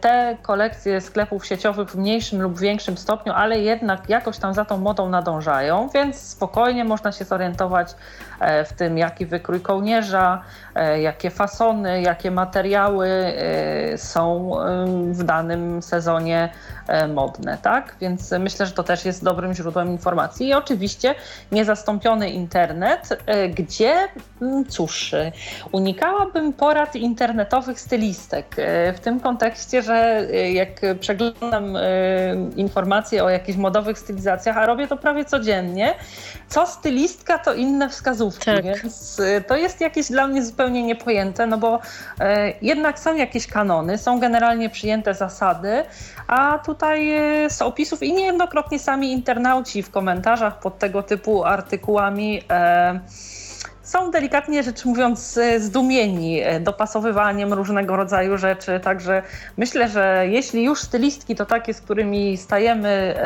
twarzą w twarz, tym internetowym, które czasami przez tworzenie jakichś szokujących stylizacji starają się wypromować bardziej siebie niż to, co pokazują, jednak bym tak do końca nie ufała. Oj tak, jak najbardziej. A te sieciówki faktycznie są, myślę, że takim wyznacznikiem tej mody, bo bardzo, bardzo starają się być nawet czasami w przedzie, czasami, prawda, gdzieś tam w sierpniu już stoją jakieś kozaki, więc już możemy się przekonać, jakie kozaki, jakie kurtki będą modne w danym sezonie. A czy nam będzie w tym dobrze, no to już jest druga strona medalu. A czy nam będzie w tym dobrze? Więc w takim razie teraz przejdziemy może do tego podziału doboru odzieży pod względem fasonów, tak? Mamy, jak już wcześniej wspomniałam, możliwość jako osoby niewidome zmierzenia się samodzielnie lub z czyjąś pomocą, określenia własnych proporcji w górnych, środkowych i i dolnych partiach naszego ciała i na tej podstawie możemy mniej więcej wysnuć wnioski co do tego, jaką mamy sylwetkę. Oczywiście podobnie jak przy schematach doboru kolorystycznego, także są takie gotowe schematy, właściwie porównania opisujące kobiece sylwetki. To może właśnie idąc tym torem spróbujemy oczywiście po kolei omówić. Ja jeszcze zanim przejdziemy do omawiania, chcę podkreślić, że będziemy mówiły jedynie o schematach. To nie jest tak, że jesteśmy w stanie na 100% nie widząc kogoś powiedzieć, jak ta osoba powinna się ubierać, tak? Bo tego nie zrobi nawet stylistka, jeśli nie widzi takiej osoby. Musi po prostu zobaczyć, jakie ma ręce, jaką ma twarz, czy ma długie nogi, krótkie nogi, długie ręce, krótkie ręce, czy ta twarz jest szeroka, czy wąska, czy ma szyję krótką, czy długą. Same te trzy wymiary nie wystarczą. To są jedynie schematy dotyczące sylwetek i spróbujemy dopasować do nich jakieś rodzaje dekoltów, rodzaje bluzek, spódnic, sukienek i spodni adekwatnych do tych typów figury. To od czego, Doroto, zaczynamy? Zaczniemy od tuby? Tak, myślę, że zacznijmy od tuby wel chłopczycy, tak? Tak, to jest taka sylwetka, która ma, na ogół są to panie wysokie i szczupłe, nie mające takich bardzo odznaczających się krągłości ani w biuście, ani w biodrach, mających wąską talię, więc ta sylwetka jest taką jakby kolumną. Kolumną. I co powinny nosić panie o sylwetce tuby? Spódnice, jakie mogłyby być? Chyba trapezy, prawda? Trapezy, jak najbardziej, tak. Po prostu musimy tak dobierać garderobę, aby mieć na względzie poszerzenie, prawda, górnej i dolnej partii naszego ciała i zaznaczeniu tej talii, która jest bardzo kiepsko zarysowana. Czyli możemy na przykład rozszerzając górę dobrać do tego także poprzeczne dekolty, takie jak łódka, tak, czy jakieś takie karo, czy dekolt hiszpański, zwany inaczej Carmen, który odsłania ramiona i również poszerza sylwetkę górą. Jeśli chodzi o desenie, to desenie też na tych skrajach, prawda? Na dolnej części i na górnej części, a środek raczej gładki po to, żeby podkreślić wąską talię. Tak, no bo te, prawda, desenie duże nam uwypuklają te partie, tak? Tam, gdzie chcemy coś ukryć lepiej, żeby było gładko, ale to też o tym za chwilę. Także to znaczy, może następną część poświęcimy jabłku. Jabłko to jest najmniej chyba lubiana z kobiecych sylwetek przez same panie, najtrudniejsza do ubrania, a też niestety jednocześnie najczęściej spotykana sylwetka. Tak. Więc jabłko ma, jak sama nazwa wskazuje, bardziej rozszerzone i okrągłe górne partie ciała, nieznacznie zaznaczoną talię i wąskie biodra. I w przypadku takiej sylwetki musimy robić wszystko to, co maksymalnie ją wydłuży i zwęzi górną partię ciała, pozwoli jej zaznaczyć talię i rozszerzy nam tą wąską partię dolną. Także jeśli chodzi o dekolty, to tak, co? Serki wszelakie, prawda, i nawet dekolty w szpic tak zwany, tak, który optycznie wydłuża tą górną część i ogólnie sylwetkę, tak? Tak, bluzki z wyraźnie zaznaczoną listwą guzikową, prawda, która będzie również tą sylwetkę nam wydłużała. Wszelkiego rodzaju marynarki w literkę V, które będą zwężały ten dekolt, ale nie zapinane. jeśli już decydujemy się na zapięcia, to muszą być to zapięcia zawsze jednorzędowe, nie dwa rzędy guziczków, ponieważ one będą nam tą sylwetkę jakby na boki rozprowadzać, a przecież chodzi o to, żeby ją zwężyć maksymalnie do środka. Wszystkie rzeczy, które są służą temu, żeby zaznaczać talię, więc jeśli mamy sukienkę, to będzie nam służył zaznaczeniu tej talii kontrastujący z nią szeroki pasek. Na pewno unikamy pasków wąskich, bo on zniknie i jeszcze pogorszy sprawę. Teraz spódnice, myślę, że spódnice proste, to znaczy spódnice nie proste, tylko rozszerzające się w literze A, które będą pozwalały nam na rozszerzenie właśnie tej części od bioder w dół. I tak samo, jeśli desenie, to u góry gładko, w talii gładko, bo ta talia też nie jest aż tak bardzo zaznaczona. Może być jakiś element, który ją podkreśli, tak jak już wspominałam, w postaci tego szerszego paska. Pasek jeśli... w innym kolorze, prawda? Jakiś w ogóle kontrastujący będzie to tą talię kiepsko zarysowaną jakoś tak uwidaczniał. I jeśli już decydujemy się na takie jakieś desenie, to tylko w dolnych partiach ubioru. Można też robić tak, że jeśli ubiór ma jeden deseń, to można pomóc w ten sposób, że ten deseń na górze drobniutki, a na dole szeroki, to też może być pomocne. Następne to gruszki. Oj tak. Gruszki to sylwetka, która cechuje się wąskimi ramionami, słabo zaznaczonym biustem, wąską talią, dobrze zaznaczoną i rozszerza się od bioder w dół. Co możemy polecić do zakładania gruszką? Aby zbilansować tą górną połowę do najbardziej takiego pożądanego schematu klepsydry. No też, prawda, dekolt, myślę, wódkę, wspomniany przez ciebie Alu Carmen, który odsłania ramiona i w ogóle jest bardzo efektowny. Ja lubię ten Carmen dekolt nosić nawet czasami w zimę.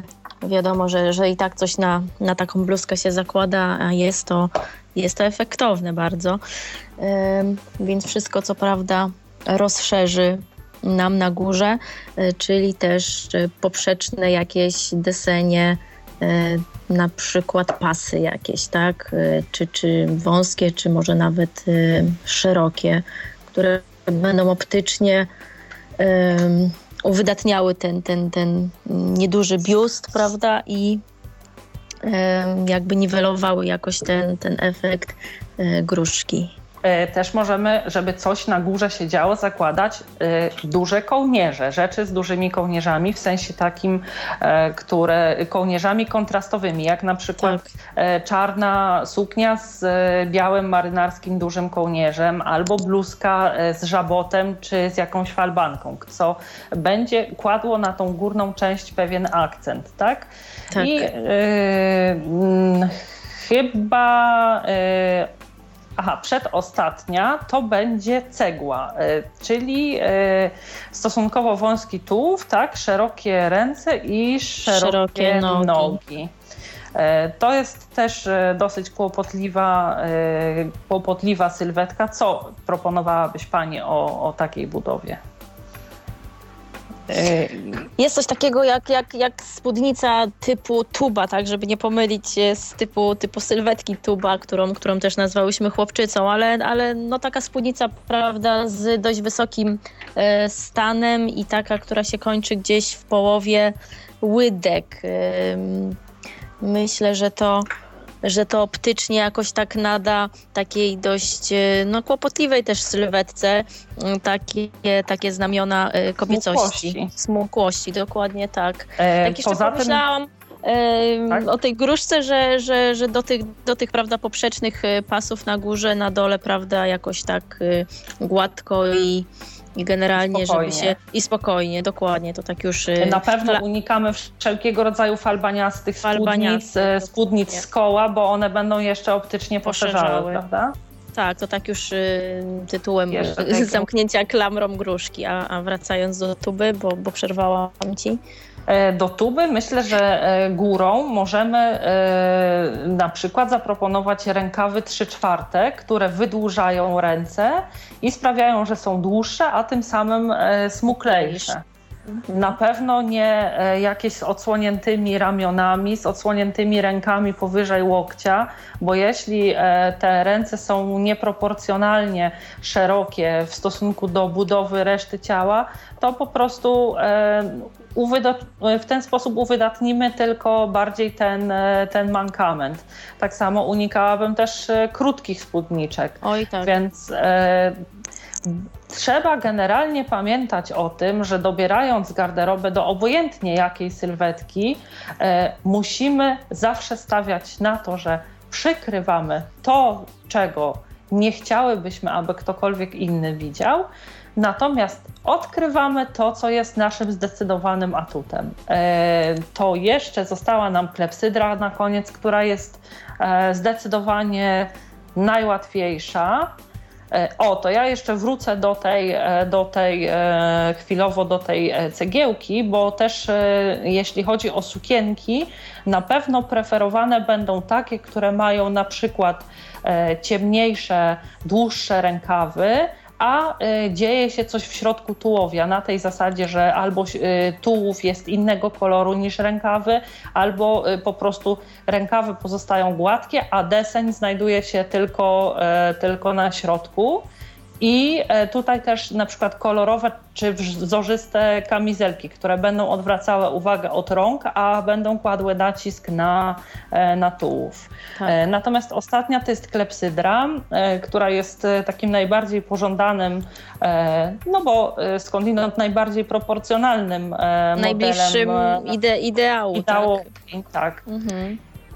Tutaj chyba trzeba dbać po prostu o to, żeby nic nie zepsuć i to w zupełności wystarczy, bo jeśli te krągłości są, że tak powiem, w normie, tak, te, które są w górnych i w dolnych partiach ciała. Naturalne i ładne, tak?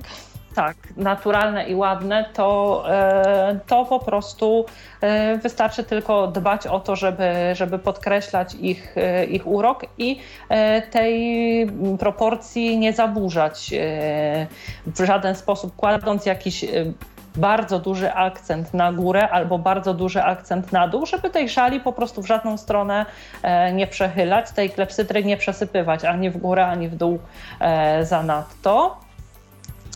To myślę, że z grubsza te rodzaje sylwetek i to, co mogłybyśmy ewentualnie do nich dopasować, mogłyśmy, to znaczy w skrócie omówiłyśmy, natomiast teraz chciałabym, żebyśmy podzieliły się jeszcze ze słuchaczami tym, co udało się nam wyczytać, czego udało się nam dowiedzieć na temat takich ogólnych zastosowań różnych rzeczy w kwestiach małych, dużych głów, nadwagi, szerokich ramion, krótkich nóg i tak dalej. To może zacznij o tym, co Ty chciałabyś powiedzieć, ja ewentualnie dołożę jeszcze resztę swoją później. No jest cała, prawda, masa takich różnych chwytów i damskich tajników, które można fajnie wykorzystać właśnie do dobierania garderoby tak, żeby wyglądać jak najkorzystniej i na przykład kobietki, które są niziutkie, nie powinny nosić spódnic do kostek, no ponieważ to optycznie skraca je jeszcze bardziej. No wiadomo, buty, które najbardziej jakby nas wysmuklają, to są szpilki, ale też nie dla każdego typu sylwetki szpilki są odpowiednim wyborem, więc myślę, że dla niskich osób, niskich kobiet spódnice takie do kolan są optymalne, żeby po prostu siebie jeszcze bardziej nie skracać, bo wiadomo, no, nie każda kobieta ma jakiś kompleks na punkcie swojego wzrostu, ale często jest to problematyczne i nawet sobie nie do końca możemy zdawać sprawę, że długa spódnica może jeszcze ten efekt jakoś uwypuklać. Zwłaszcza, że im krótsza spódniczka, tym sylwetka lżejsza. Oczywiście z tym też trzeba ostrożnie, bo musimy pamiętać o tym, co tą krótką spódnicą odsłaniamy, ale ogólnie taka jest tendencja, tak? Taka jest dokładnie, taka jest tendencja. No jeszcze na przykład co do twarzy, tak? Jeśli mamy pucałowatą, okrągłą buzię, no to warto zadbać o to, żeby dekolt był, tak jak już wcześniej wspominałyśmy, w ten serek czy nawet szpic, bo to będzie tak ładnie kontrastowało z krągłą twarzą. Natomiast kiedy założymy do okrągłej buzi dekolt, bluzkę czy sweter z dekoltem okrągłym, no to prawda, będzie to nie dość, że uwypuklona ta krągłość, to jeszcze będzie zwracała 3 razy bardziej uwagę, tak? I podkreślała ten okrągły zarys twarzy. Tak, czyli osoby... tak?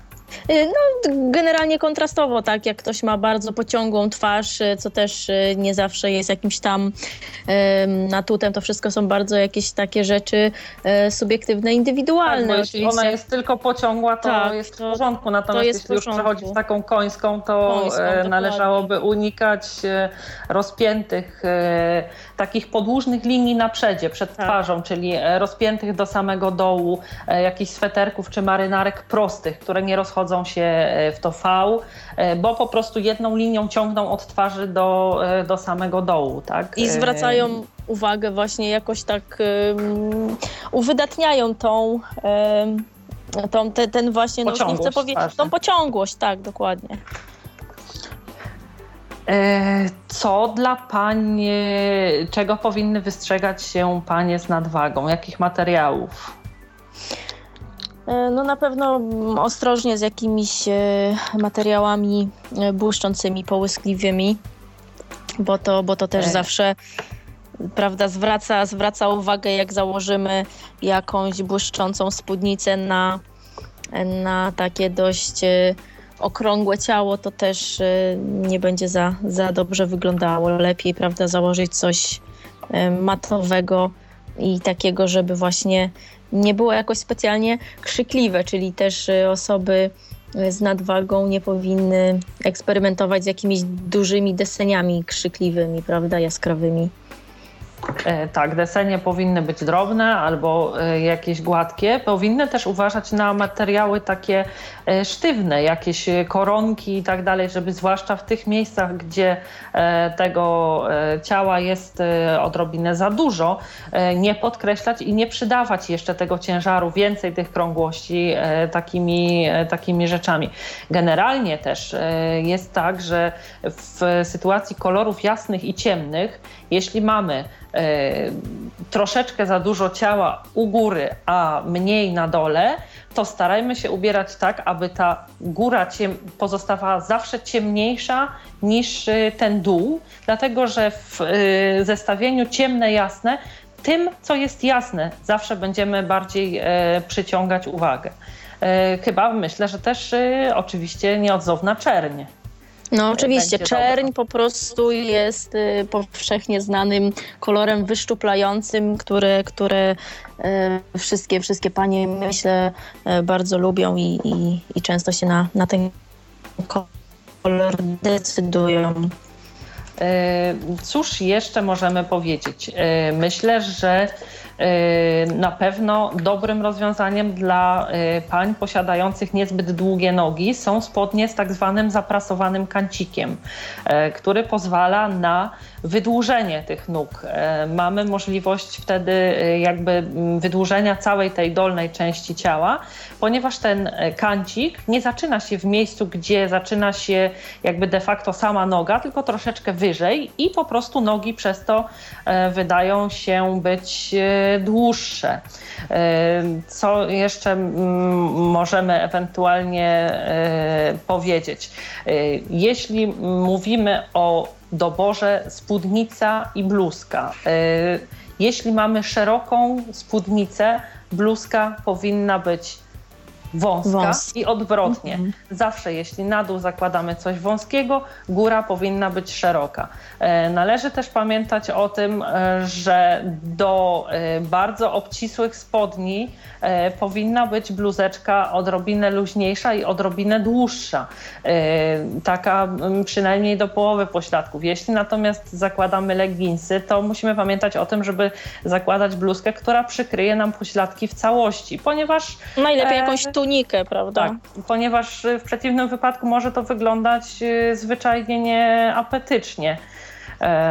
Co jeszcze możemy powiedzieć? O butach może coś? Co tak właśnie się zastanawiam, żeby jakoś tak nie wracać się później, ale jeszcze o jednej rzeczy trzeba pamiętać, bo tak skupiłyśmy się jeszcze w kwestii tych doborów. Pamiętajmy, że jeśli mamy na sobie suknię, która rozszerza się ku dołowi od talii, na pewno nie możemy zakładać do niej długiego żakietu, bo po prostu bardzo będziemy obciążać naszą sylwetkę na dole. Powinien ten żakiet być na tyle krótki, żeby kończył się przed tym miejscem, gdzie sukienka zacznie się rozszerzać. I jeszcze chciałam powiedzieć, że nigdy pod rzecz, która jest wąska na górze, nie zakładamy szerokiej rzeczy pod spód. Zawsze węższa pod spodem, szersza na górze, nigdy odwrotnie. I to myślę, że tyle. Jeszcze panie, które mają duży biust, nie powinny wiązać takich dużych, obszernych i wyrazistych kolorach szali na biuście, jeśli już, znaczy na szyi, tak żeby spływały na biust, jeśli już się na taki decydujemy, to spróbujmy go zawiązać tak, albo żeby był krótszy i otulał tylko szyję, albo żeby po prostu spływał gdzieś sobie z boku, żeby nam wagi w tym i rozmiaru jeszcze w tym biuście nie dodawał.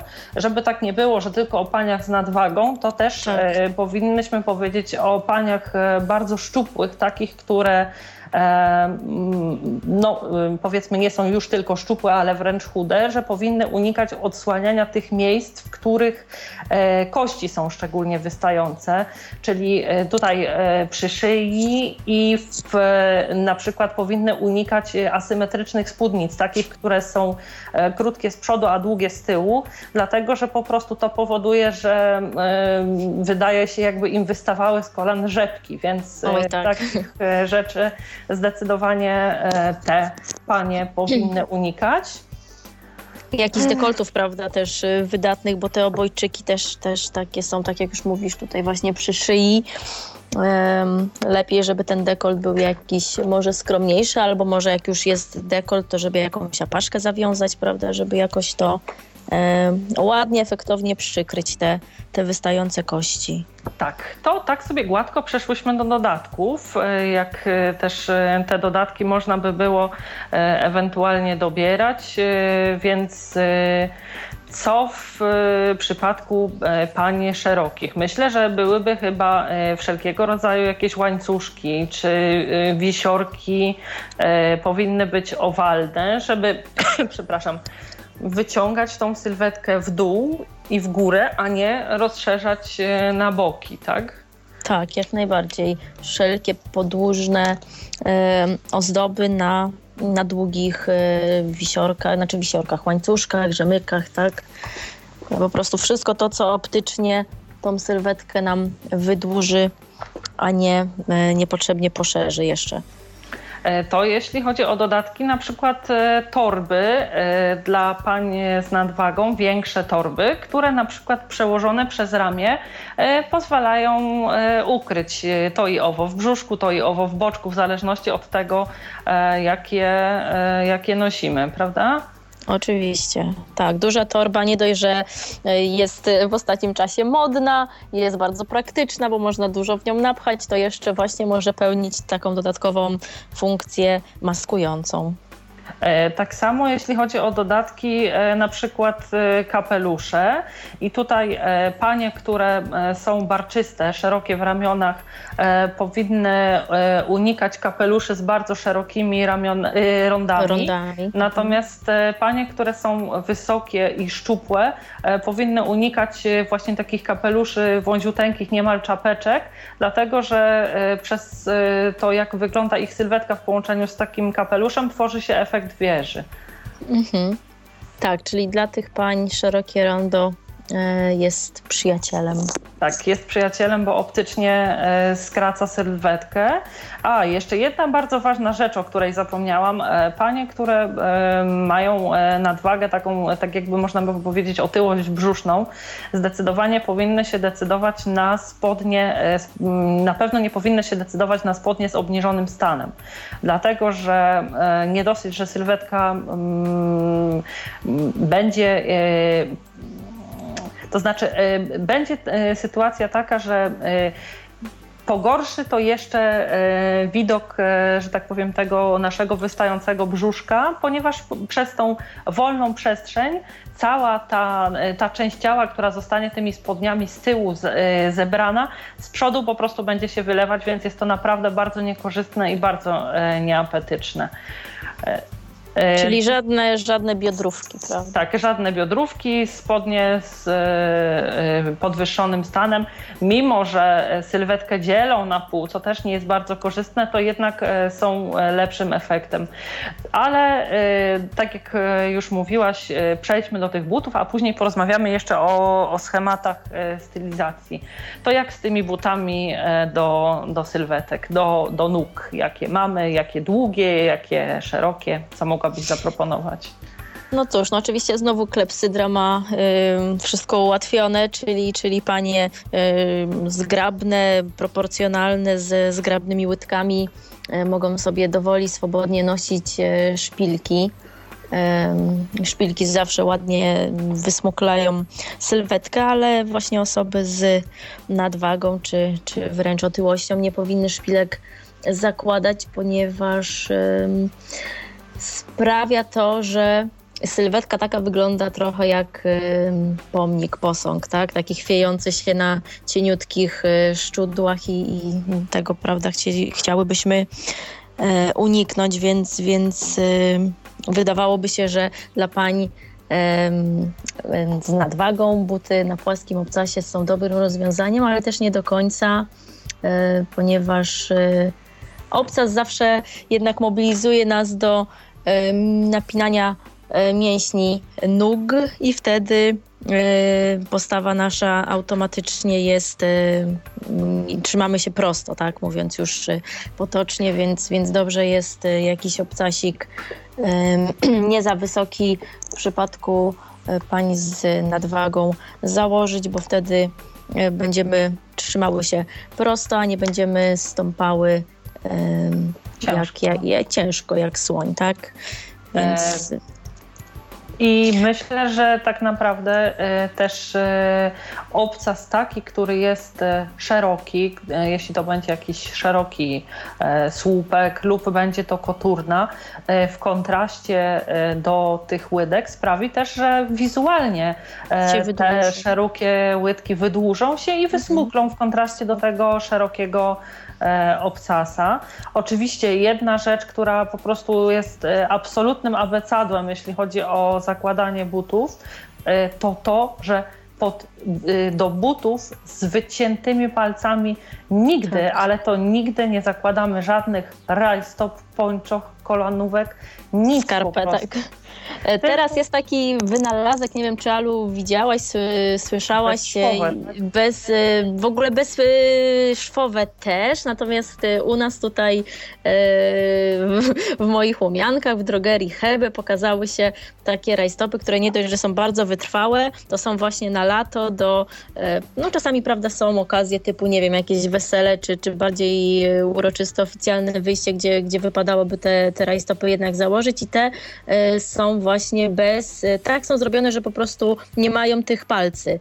Palce są gołe, nie widać w ogóle, że No jest to bardzo, bardzo efektowne i no oczywiście cieliste, prawda, no bo nie ma mowy tutaj o czarnych i cieliste rajstopy łydki wyglądają w tym bardzo ładnie, natomiast palce ładnie z pomalowanymi paznokciami też nie straszą jakimś szwem od rajstop. I te bezszwowne. Czyli mówisz, też nie mają palców w tym sensie, że po prostu jest normalnie odkryta stopa. Tak? Jest, znaczy wiesz co, one są do myślę gdzieś tak, bo ja ich nie nosiłam, moja mama je bardzo sobie chwaliła tego lata i pięta i do połowy stopy gdzieś tak jest ta stopa obwleczona tą rajstopą, tak to nazwijmy, natomiast już od momentu, gdzie to wycięcie się zaczyna i właśnie widać palce, jest po prostu goła stopa. Są jakoś tam sprytnie założony ten materiał, absolutnie to się w żaden sposób tam nie strzępi, nie pruje. I myślę, że właśnie te łydki wtedy wyglądają ładnie, efektownie w takich cielistych pończochach, no bo jednak pończochy to nie są, no bo mają wycięte te paluchy. Aha, to jest takim abecadłem i jeszcze kwestia tego, że but powinien być jednak ciemniejszy od rajstopy. Nie można robić takich rzeczy, że zakładamy na przykład do czarnych rajstop białe buty, kremowe buty albo jasno-szare buty, bo po prostu wygląda to nieapetycznie. Jest dzisiaj tyle najróżniejszych odcieni rajstop z najróżniejszych materiałów wykonanych, z cieniuteńkich, jaśniuteńkich, że praktycznie niemal do każdego odcienia butów można znaleźć choćby o ton jaśniejsze rajstopy, tak?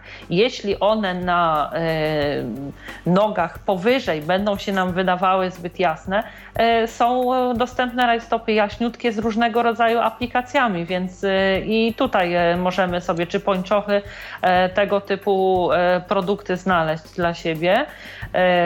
I to myślę, że w kwestii ogólnie butów to chyba tyle, tak? Tyle. Jeszcze może tylko już tak zamykając, że właśnie osoby wysokie, panie wysokie mogą sobie dowoli i swobodnie chodzić w płaskim obuwiu, bo i tak wyglądają bardzo, bardzo efektownie, bo są po prostu wysokie, tak? Nie muszą nic wydłużać. No tak, to wygląda na to, że najlepiej jest być wysoką klepsydrą i wtedy tylko trzeba pilnować kapelusza, tak? To już po prostu ideał. Dobrze, tak? Na sam koniec jeszcze, jeśli chodzi o takie schematy, to chciałabym przejść do takich podstawowych stylizacji ze względu na kolorystykę, rodzaj wybieranych do nich materiałów i to, jakie mają kroje i jakie ubrania z nich powstają. Więc tutaj wybrałyśmy do omówienia takie najbardziej charakterystyczne. Pierwsza z nich to jest taka, powiedzmy, sportowa. I co mamy w sportowej stylizacji do noszenia? Podkoszulki wszelakie, t-shirty, bluzeczki polo, także bluzy jakieś kolorowe z kapturami, bez kapturów, jeansy, polarowe, dokładnie, kurteczki, kamizelki, shorty, no naprawdę jest tego masa, sportowe buty, sportowe czapeczki. Buty to takie typu adidaski buty trekkingowe, jakieś. Tak, trampki ostatnio modne na koturnach, trampki również. Nawet są takie trampki, no już nie chcę powiedzieć ala kozaczek, ale takie trochę wyższe, z polewką i to też jest dość ciekawe. No torby, prawda, sportowe, plecaki, co jeszcze? No, trzeba pamiętać przy tym stylu, że minimalizm w doborze właśnie tych dodatków typu biżuterii, tak, czyli jakieś materiałowe bransoletki, drobne kolczyki, bandamy, Dokładnie, żeby już nie przesadzić, prawda, ze świecidełkami. Sportowe zegarki. Pateczki, tak, właśnie zegarki sportowe są bardzo fajne, bo są kolorowe, najczęściej w takich kolorach bardzo żywych, wyraźnych i rzeczywiście mają taki sportowy sznyt, prawda? Tak, często się fajnie komponują z odzieżą. Tutaj jakieś... Tutaj następnym takim, który możemy sobie omówić, to jest styl taki casualowy, czyli dzienny. Tutaj to jest styl taki bardziej swobodny, ale jednak bardziej sformalizowany od tego stylu sportowego. On już nosi znamiona pewnego szyku. Jest to styl swobodny, ale nie taki, no powiedzmy sobie, luzacki jednak ma narzucone bardzo, tak, pewne reguły. Tutaj już zaczynają się pojawiać marynarki. Oczywiście one mogą być w sportowe, śmiałych kolorach, w takim nieco sportowym kroju. Mogą mieć różnego rodzaju desenie. To samo w bluzkach, które też jeszcze ta kolorystyka jest taka śmiała, nie są stonowane.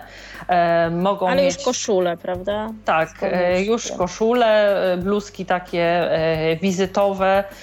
One oczywiście jakiś tam deseń mogą mieć, natomiast są to już desenie takie bardziej typowe dla ubiorów eleganckich, nie jakieś na przykład paski biegnące wzdłuż rękawa z jednej strony, czy takie bardziej typowe dla ubiorów sportowych. Nie ma też mowy o jakichś obrazkach na tułowiu i tym podobne rzeczy. Mogą oczywiście być, tak jak już mówiłam, śmiałe kolorystycznie, sweterki również, spódnice mogą być fantazyjne z różnego rodzaju falbankami, fałdami, plisami. Co jeszcze ewentualnie można dodać? Jako do ubierania to na wierzch marynarki, kardigany, kamizelki, również w takich śmiałych kolorach, ale z kołnierzykami już i z takich materiałów bardziej eleganckich. Bardziej to. Torby duże, tak, jakieś skórzane. Też oczywiście te torby, jak już wcześniej mówiłyśmy, teraz są w najróżniejszych kolorach, więc można sobie coś tak, nawet w ciekawego w deseniach, tak, lniane czy właśnie skórzane, jakieś fantazyjnie zawiązane kolorowe szale, apaszki, chusteczki, tak? To też wszystko się fajnie w tym stylu komponuje. To jest też taki styl, myślę, że się ze mną zgodzisz, który najbardziej pozwala na takie wyrażenie własnej osobowości, gdzie tutaj możemy po pierwsze śmiało i dowolnie komponować, a też pozwala właśnie nam na jakieś takie wyrażenie, bo nie jest tak opasany kanonami jak na przykład z jednej strony strój sportowy, a z drugiej strony wizytowy, biznesowy. Tak, klasyczny. Dokładnie, tak. Myślę, że ten styl jest chyba taki jednak mimo wszystko najpowszechniejszy i najchętniej wybierany, bo właśnie można w nim podkreślić ten swój indywidualizm, tak? Tak, poza tym też pozwala na zastosowanie jakichś takich wyszukanych i eleganckich dodatków, jak jakieś eleganckie chustki, buty na obcasach. Poza tym bardzo ciekawe jest też to, że do stylu casualowego dobrym dodatkiem są jakieś ciekawe rozwiązania, jeśli chodzi o biżuterię. Na przykład biżuteria wykonana z nietypowych materiałów lub w nietypowych wzorach, tak? Więc pióra to... jakieś, prawda? Tak, nawet nie wiem, się spotkałam. Drewno, kordonki, panie szyją bransoletki z kordonków, nawet pierścionki są z kordonka, czy nawet koronkowe. Po prostu materiałowe, tak? Kolczyki ręcznie malowane, jakieś wisiorki, więc tutaj wszystko to, co podkreśla naszą indywidualność. Jeśli mogłabym cię poprosić, Doroto, o omówienie kolejnej stylizacji wieczorowej. A no więc wieczorowa to prawda, no, styl taki, który no, na co dzień tego jednak na siebie wszystkiego nie zakładamy, ale są okazje typu chociażby, no nie wiem, Święta Bożego Narodzenia też już można popróbować z tym stylem. Pakuś tutaj coś w tle komentuje, przepraszam. I co, no Sylwester, karnawał, czyli prawda, sukienki jakieś koktajlowe do kolan w, no może nie bardzo jaskrawych kolorach, aczkolwiek w jakichś tam, prawda, pastelach jak najbardziej są dopuszczalne w tym stylu. Pojawiają się materiały już takie bardziej zobowiązujące, błyszczące, tak, satyny, atłasy, tiule wszelakie, cekiny, kryształy, no mnóstwo jakichś dodatków typu boa z piór albo etole, czy futrzane szale, tak, no też rękawiczki, krótkie w zależności też od długości rękawa sukni. Rękawiczki właśnie mogą być krótkie, bez palcy często, też się zdarzają takie, które mają tylko taki jeden koralik na środkowy palec, więc to jest rękawiczka. O, te tylko są super. Tak, te są super, to jest taka umowna rękawiczka i właśnie takie są bardzo zmysłowe przy okazji, zwłaszcza te długie, tak, jeśli mamy suknię z krótkim rękawem albo wręcz w ogóle bez rękawów, odciętą tam na górze, to właśnie takie rękawiczki się genialnie komponują z taką kreacją. No i cóż, do tego można dodać buty, jeżeli srebrne czy złote, no to wiadomo, że tylko i wyłącznie do tych stylizacji wieczorowych, wizytowych, no bo na co dzień to raczej tak nie za bardzo pasuje takie obuwie nosić. I cóż, tak jak mówiłyśmy, że w tych poprzednich stylach duże torby są świetnie się komponują z tymi stylizacjami, to tutaj w stylizacji wieczorowej, wizytowej są te torebeczki jak najbardziej zminimalizowane, wręcz takie mikroskopijne czasami. Nawet już te kopertówki jakoś tak, no nie chcę powiedzieć, że odchodzą, ale jednak... Wydają się duże, tak. Torebeczki, które teraz można jako te wizytowe sobie pooglądać, to są po prostu takie pudełeczka, jak sakieweczki. Dokładnie. Z tekinkami.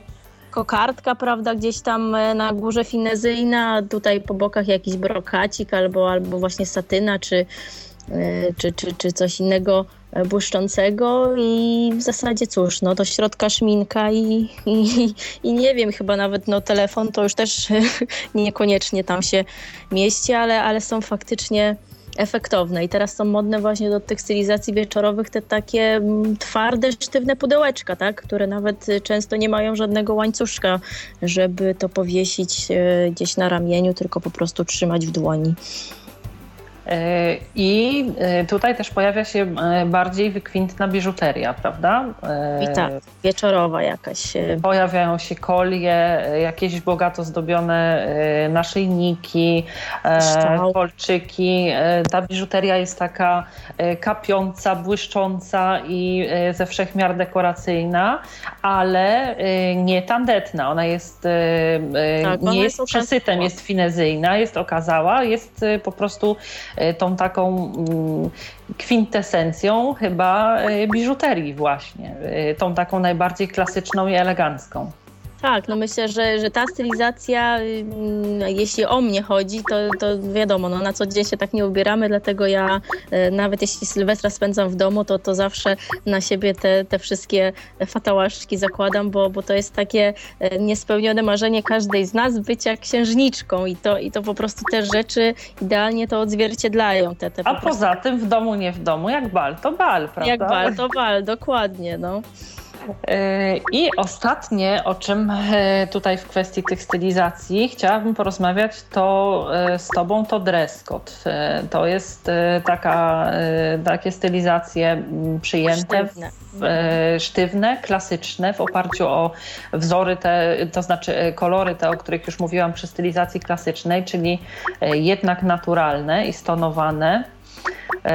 To są te stylizacje, których już dziś coraz częściej od pracowników mających na co dzień styczność z klientem wymagają pracodawcy. To są takie bardzo skodyfikowane stylizacje, włącznie z tym, że w niektórych firmach co do centymetra jest określona długość spódnicy. Tak.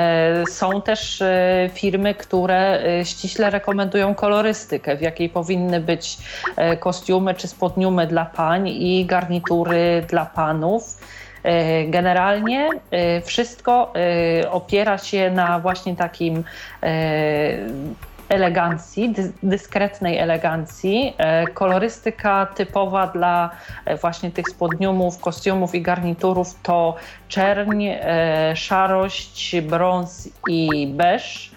Natomiast jeśli chodzi o koszule męskie i bluzki damskie, to błękit, biel, kolor kremowy i kolor szary. Jeśli chodzi o fryzury, tutaj też wymagania są bardzo ściśle określone. Muszą to być fryzury gładkie i dopracowane. Na pewno to musi być fryzura, na którą jeśli ktoś patrzy, to wie, że ktoś przy tej fryzurze popracował, że to nie jest kwestią przypadku, że tak, a nie inaczej ona wygląda. Co jeszcze? Delikatne makijaże, bardzo takie naturalne. Również w delikatnych, naturalnych kolorach. Minimalizm, jeśli chodzi o biżuterię, czyli ograniczenie ilości i rodzaju tych dodatków. Ta biżuteria ma być maleńka, ma być dyskretna.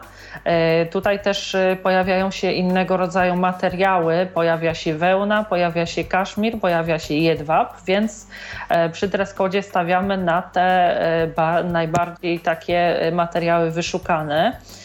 Co jeszcze? Dla pań to są cieliste rajstopy i zawsze zabudowane całkiem buty, czyli pełne buty. A także jeśli chodzi już o stroje, to prosta spódnica, spódnica w kolanko, czyli z taką długością do kolana, proste spodnie w pełnym wymiarze. I to wszystko, wszystkie te ubiory w jednym kolorze, nie ma żadnych deseni. Mogą ewentualnie na jakichś męskich koszulach czy marynarkach pojawiać się delikatne prążki, ale takie, które bardziej niesie za sobą struktura materiału, a nie jakaś przeplatanka kolorów. Więc z dress codem to chyba tyle, a jak z casualowymi piątkami. A jeszcze tak a propos, uważnie słuchałam, co mówiłaś o dress codzie, to jeszcze damskie torebki, tak? Czyli torebeczki nie jakoś specjalnie, znaczy w ogóle nieozdobne, proste, w jakichś takich naturalnych kolorach, czyli zapewne czarny, brązowy, tak już. I na pewno dopasowane do butów i do reszty. Do reszty. Stroju, tak? Tak. No to chyba przez te stylizacje jakoś udało się nam delikatnie przebrnąć. A, jeszcze chciałam Cię poprosić, żebyś wspomniała o tych Casual Fridays, czyli o tych piątkach, kiedy można sobie od dress code'u odpocząć.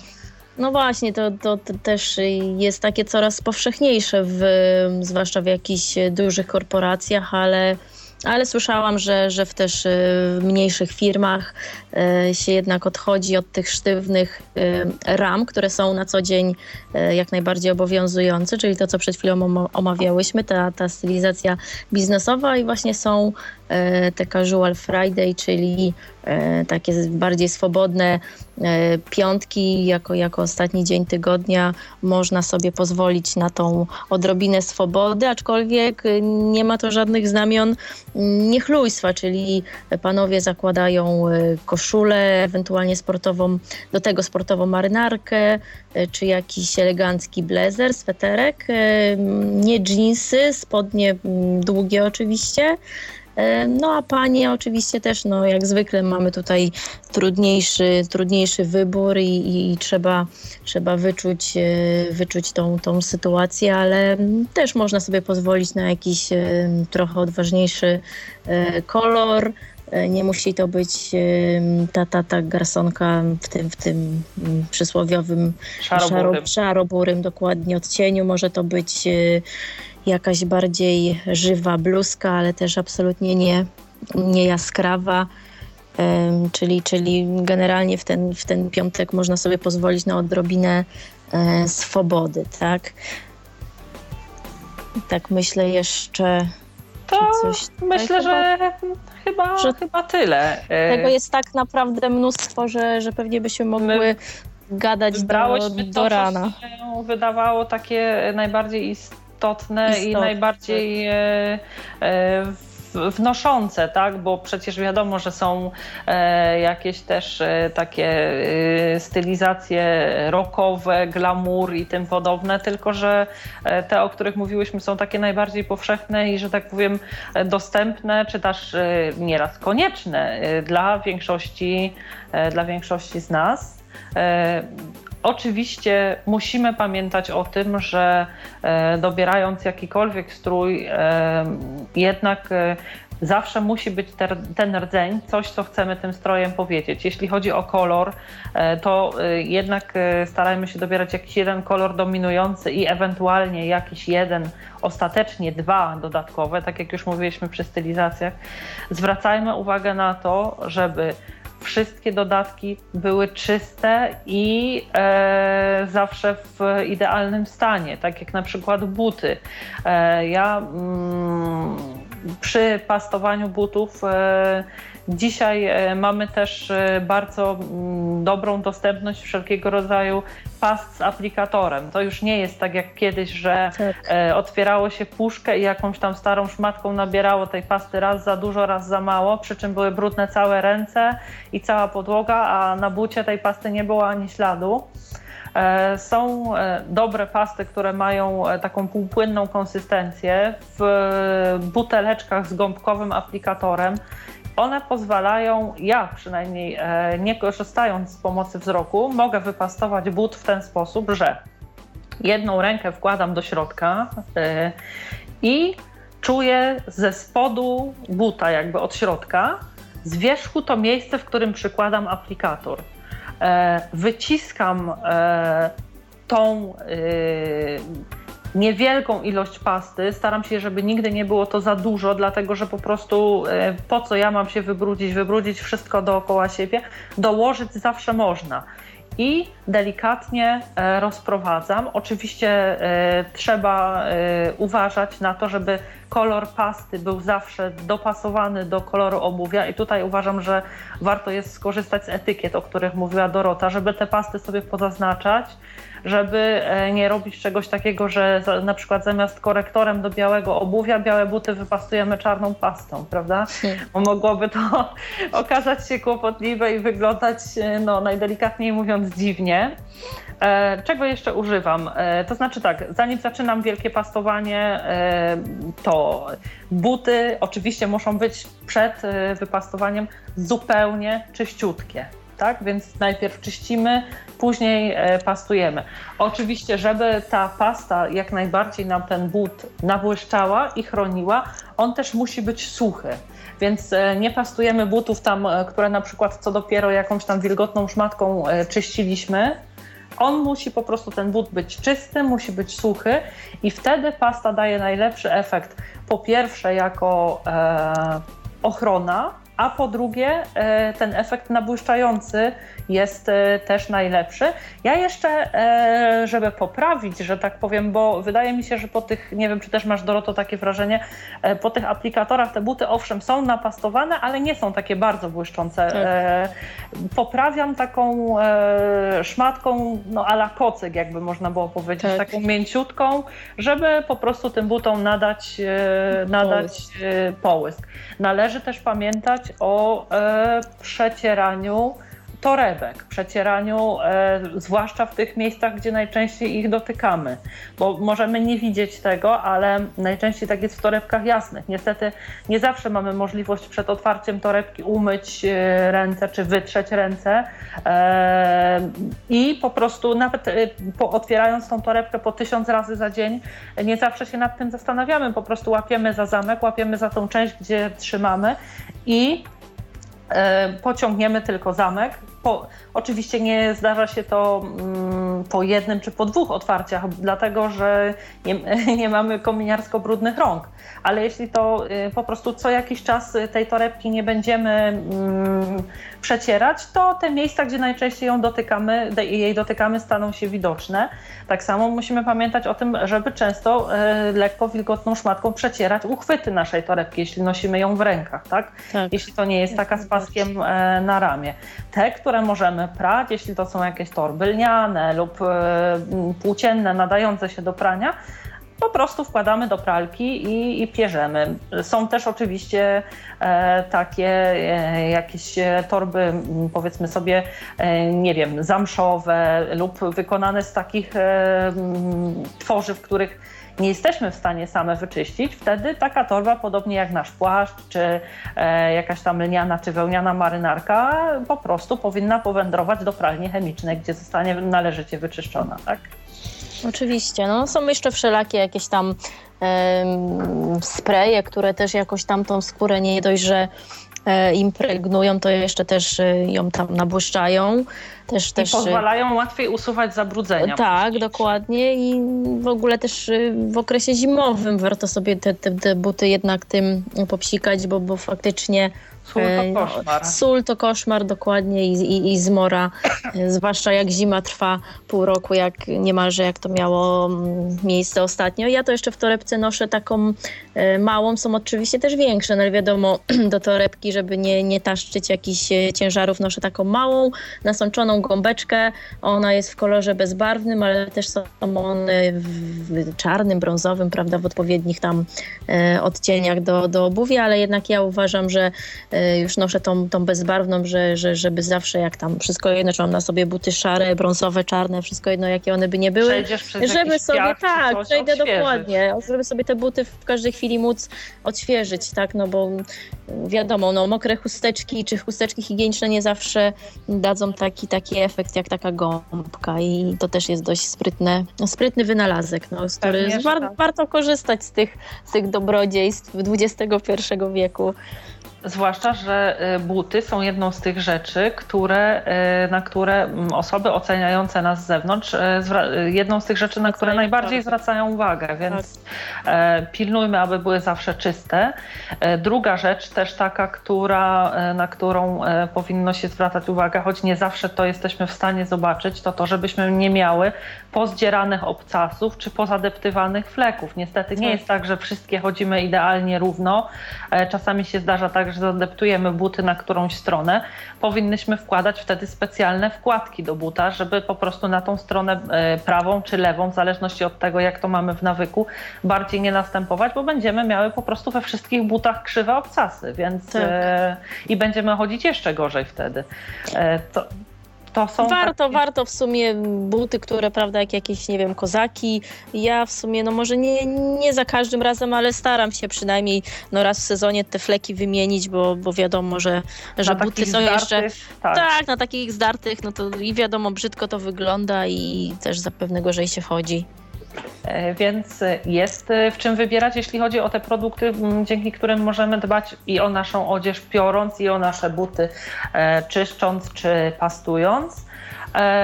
Ja jeszcze robię tak, że w trosce, że tak powiem, o otoczenie, tak, miejsca, w którym dokonuję pastowania butów, rozkładam po prostu sobie na ziemi stare gazety, bo tak, żeby nie pobrudzić podłogi, czytam, odkładając te buty później gdzieś na boczek, żeby nie zdarzyła się taka sytuacja, że przytknę do czegoś i ta plama z tej pasty, a pastę do butów trudno jest naprawdę usunąć, jeśli coś się nią zabrudzi. Stawiam tylko w obszarze tej gazety i po prostu, i też pastuję w obszarze tej gazety. Taka duża, jakiś dziennik w zupełności rozłożony na całość powinien wystarczyć. No a z tym psikaniem to lepiej już wyjść albo na klatkę, albo w przypadku na balkon, tak. Tak. Żeby zwłaszcza, sobie że nie poniszczyć mebli i innych tam. Zwłaszcza, że na większości też z tych produktów pisze, że jest napisane, że powinno się ich używać na zewnątrz, jeśli przebywają w domu zwierzęta domowe, tak, bo mają niekorzystny wpływ na ich układy oddechowe, tak? Dokładnie tak. No więc właściciele piesków, pogoda, niepogoda, buty i heja na zewnątrz. Tak? Myślę, że tych porad takich najbardziej ogólnych to chyba tyle. Bardzo zachęcamy Państwa do dzielenia się swoimi spostrzeżeniami i swoimi doświadczeniami odnośnie dobierania, prania, sortowania, układania, wszystkiego tego, co ma coś wspólnego z odzieżą. Może też będą tutaj osoby, które znajdą się w gronie naszych słuchaczy, osoby, które miały przyjemność korzystać z porad stylistki i byłyby w jakiś sposób chętne w skrótowej formie opowiedzieć o tym. Bardzo bym prosiła, taką uwagę mam jeszcze na koniec, Państwa o zamieszczanie komentarzy, tudzież swoich spostrzeżeń dotyczących przygotowywanych przeze mnie audycji w komentarzach w miejscu, które jest przeznaczone na zamieszczanie tych komentarzy. Dlatego, że prywatnie uważam, że zamieszczanie swoich opinii na temat przygotowywanych przeze mnie audycji po kilku miesiącach gdzieś na forach, na których nie mam możliwości odnieść się do tego, jest zwyczajnie nieeleganckie. I właściwie nie wiem, po co ktoś to robi, jeśli jest możliwość zamieszczania tych uwag bezpośrednio w komentarzach pod audycją. Za udział w dzisiejszej już Państwu dziękuję, za wysłuchanie dzisiejszej audycji. Mam nadzieję, że udało się nam i mnie, i Dorocie zachęcić Państwa do dbania o swoją odzież, o jej dobór i konserwację, bo jest to ważne, nie tylko dla nas jako osób niewidomych, oczywiście dla wszystkich, ale my powinniśmy poświęcać temu również nie mniej uwagi. Myślę, że zgodzisz się ze mną, Doroto, że dla prawdziwych pań nie stanowi to żadnego problemu i jest to wręcz przyjemnością, prawda? Kupowanie odzieży, pranie, szykowanie sobie strojów na następny dzień. No oczywiście, my to mamy we krwi i wszystko, co z ciuchami i dodatkami związane, przynajmniej jeśli o mnie chodzi, jest wielką przyjemnością i lubię to robić. Także dziękujemy bardzo za spędzony wspólnie czas. Mam nadzieję, że został on spędzony przyjemnie. Dziękuję Ci, Doroto, za pomoc i w przygotowaniu wszystkich tych informacji i w przekazaniu bądź co bądź bardzo obszernego materiału wymagającego drobiazgowej uwagi. I oczywiście dziękuję Ci, że po raz drugi zechciałaś, mam nadzieję nie ostatni, przyjąć zaproszenie do prowadzonej przeze mnie audycji. Ja też Ci, Alu, ogromnie dziękuję, była to dla mnie znowu wielka przyjemność i mam nadzieję, że jeszcze nie raz będziemy mogły coś razem zrobić. Dziękuję Państwu, życzę miłego wieczoru. Kłaniam się w imieniu własnym oraz naszego realizatora, którym był dziś Tomasz Bilecki. Do usłyszenia w Babim Lecie. Dobranoc. Kłaniam się, Ala Witek. Był to Tyflo Podcast. Pierwszy polski podcast dla niewidomych i słabowidzących. Program współfinansowany ze środków Państwowego Funduszu Rehabilitacji Osób Niepełnosprawnych.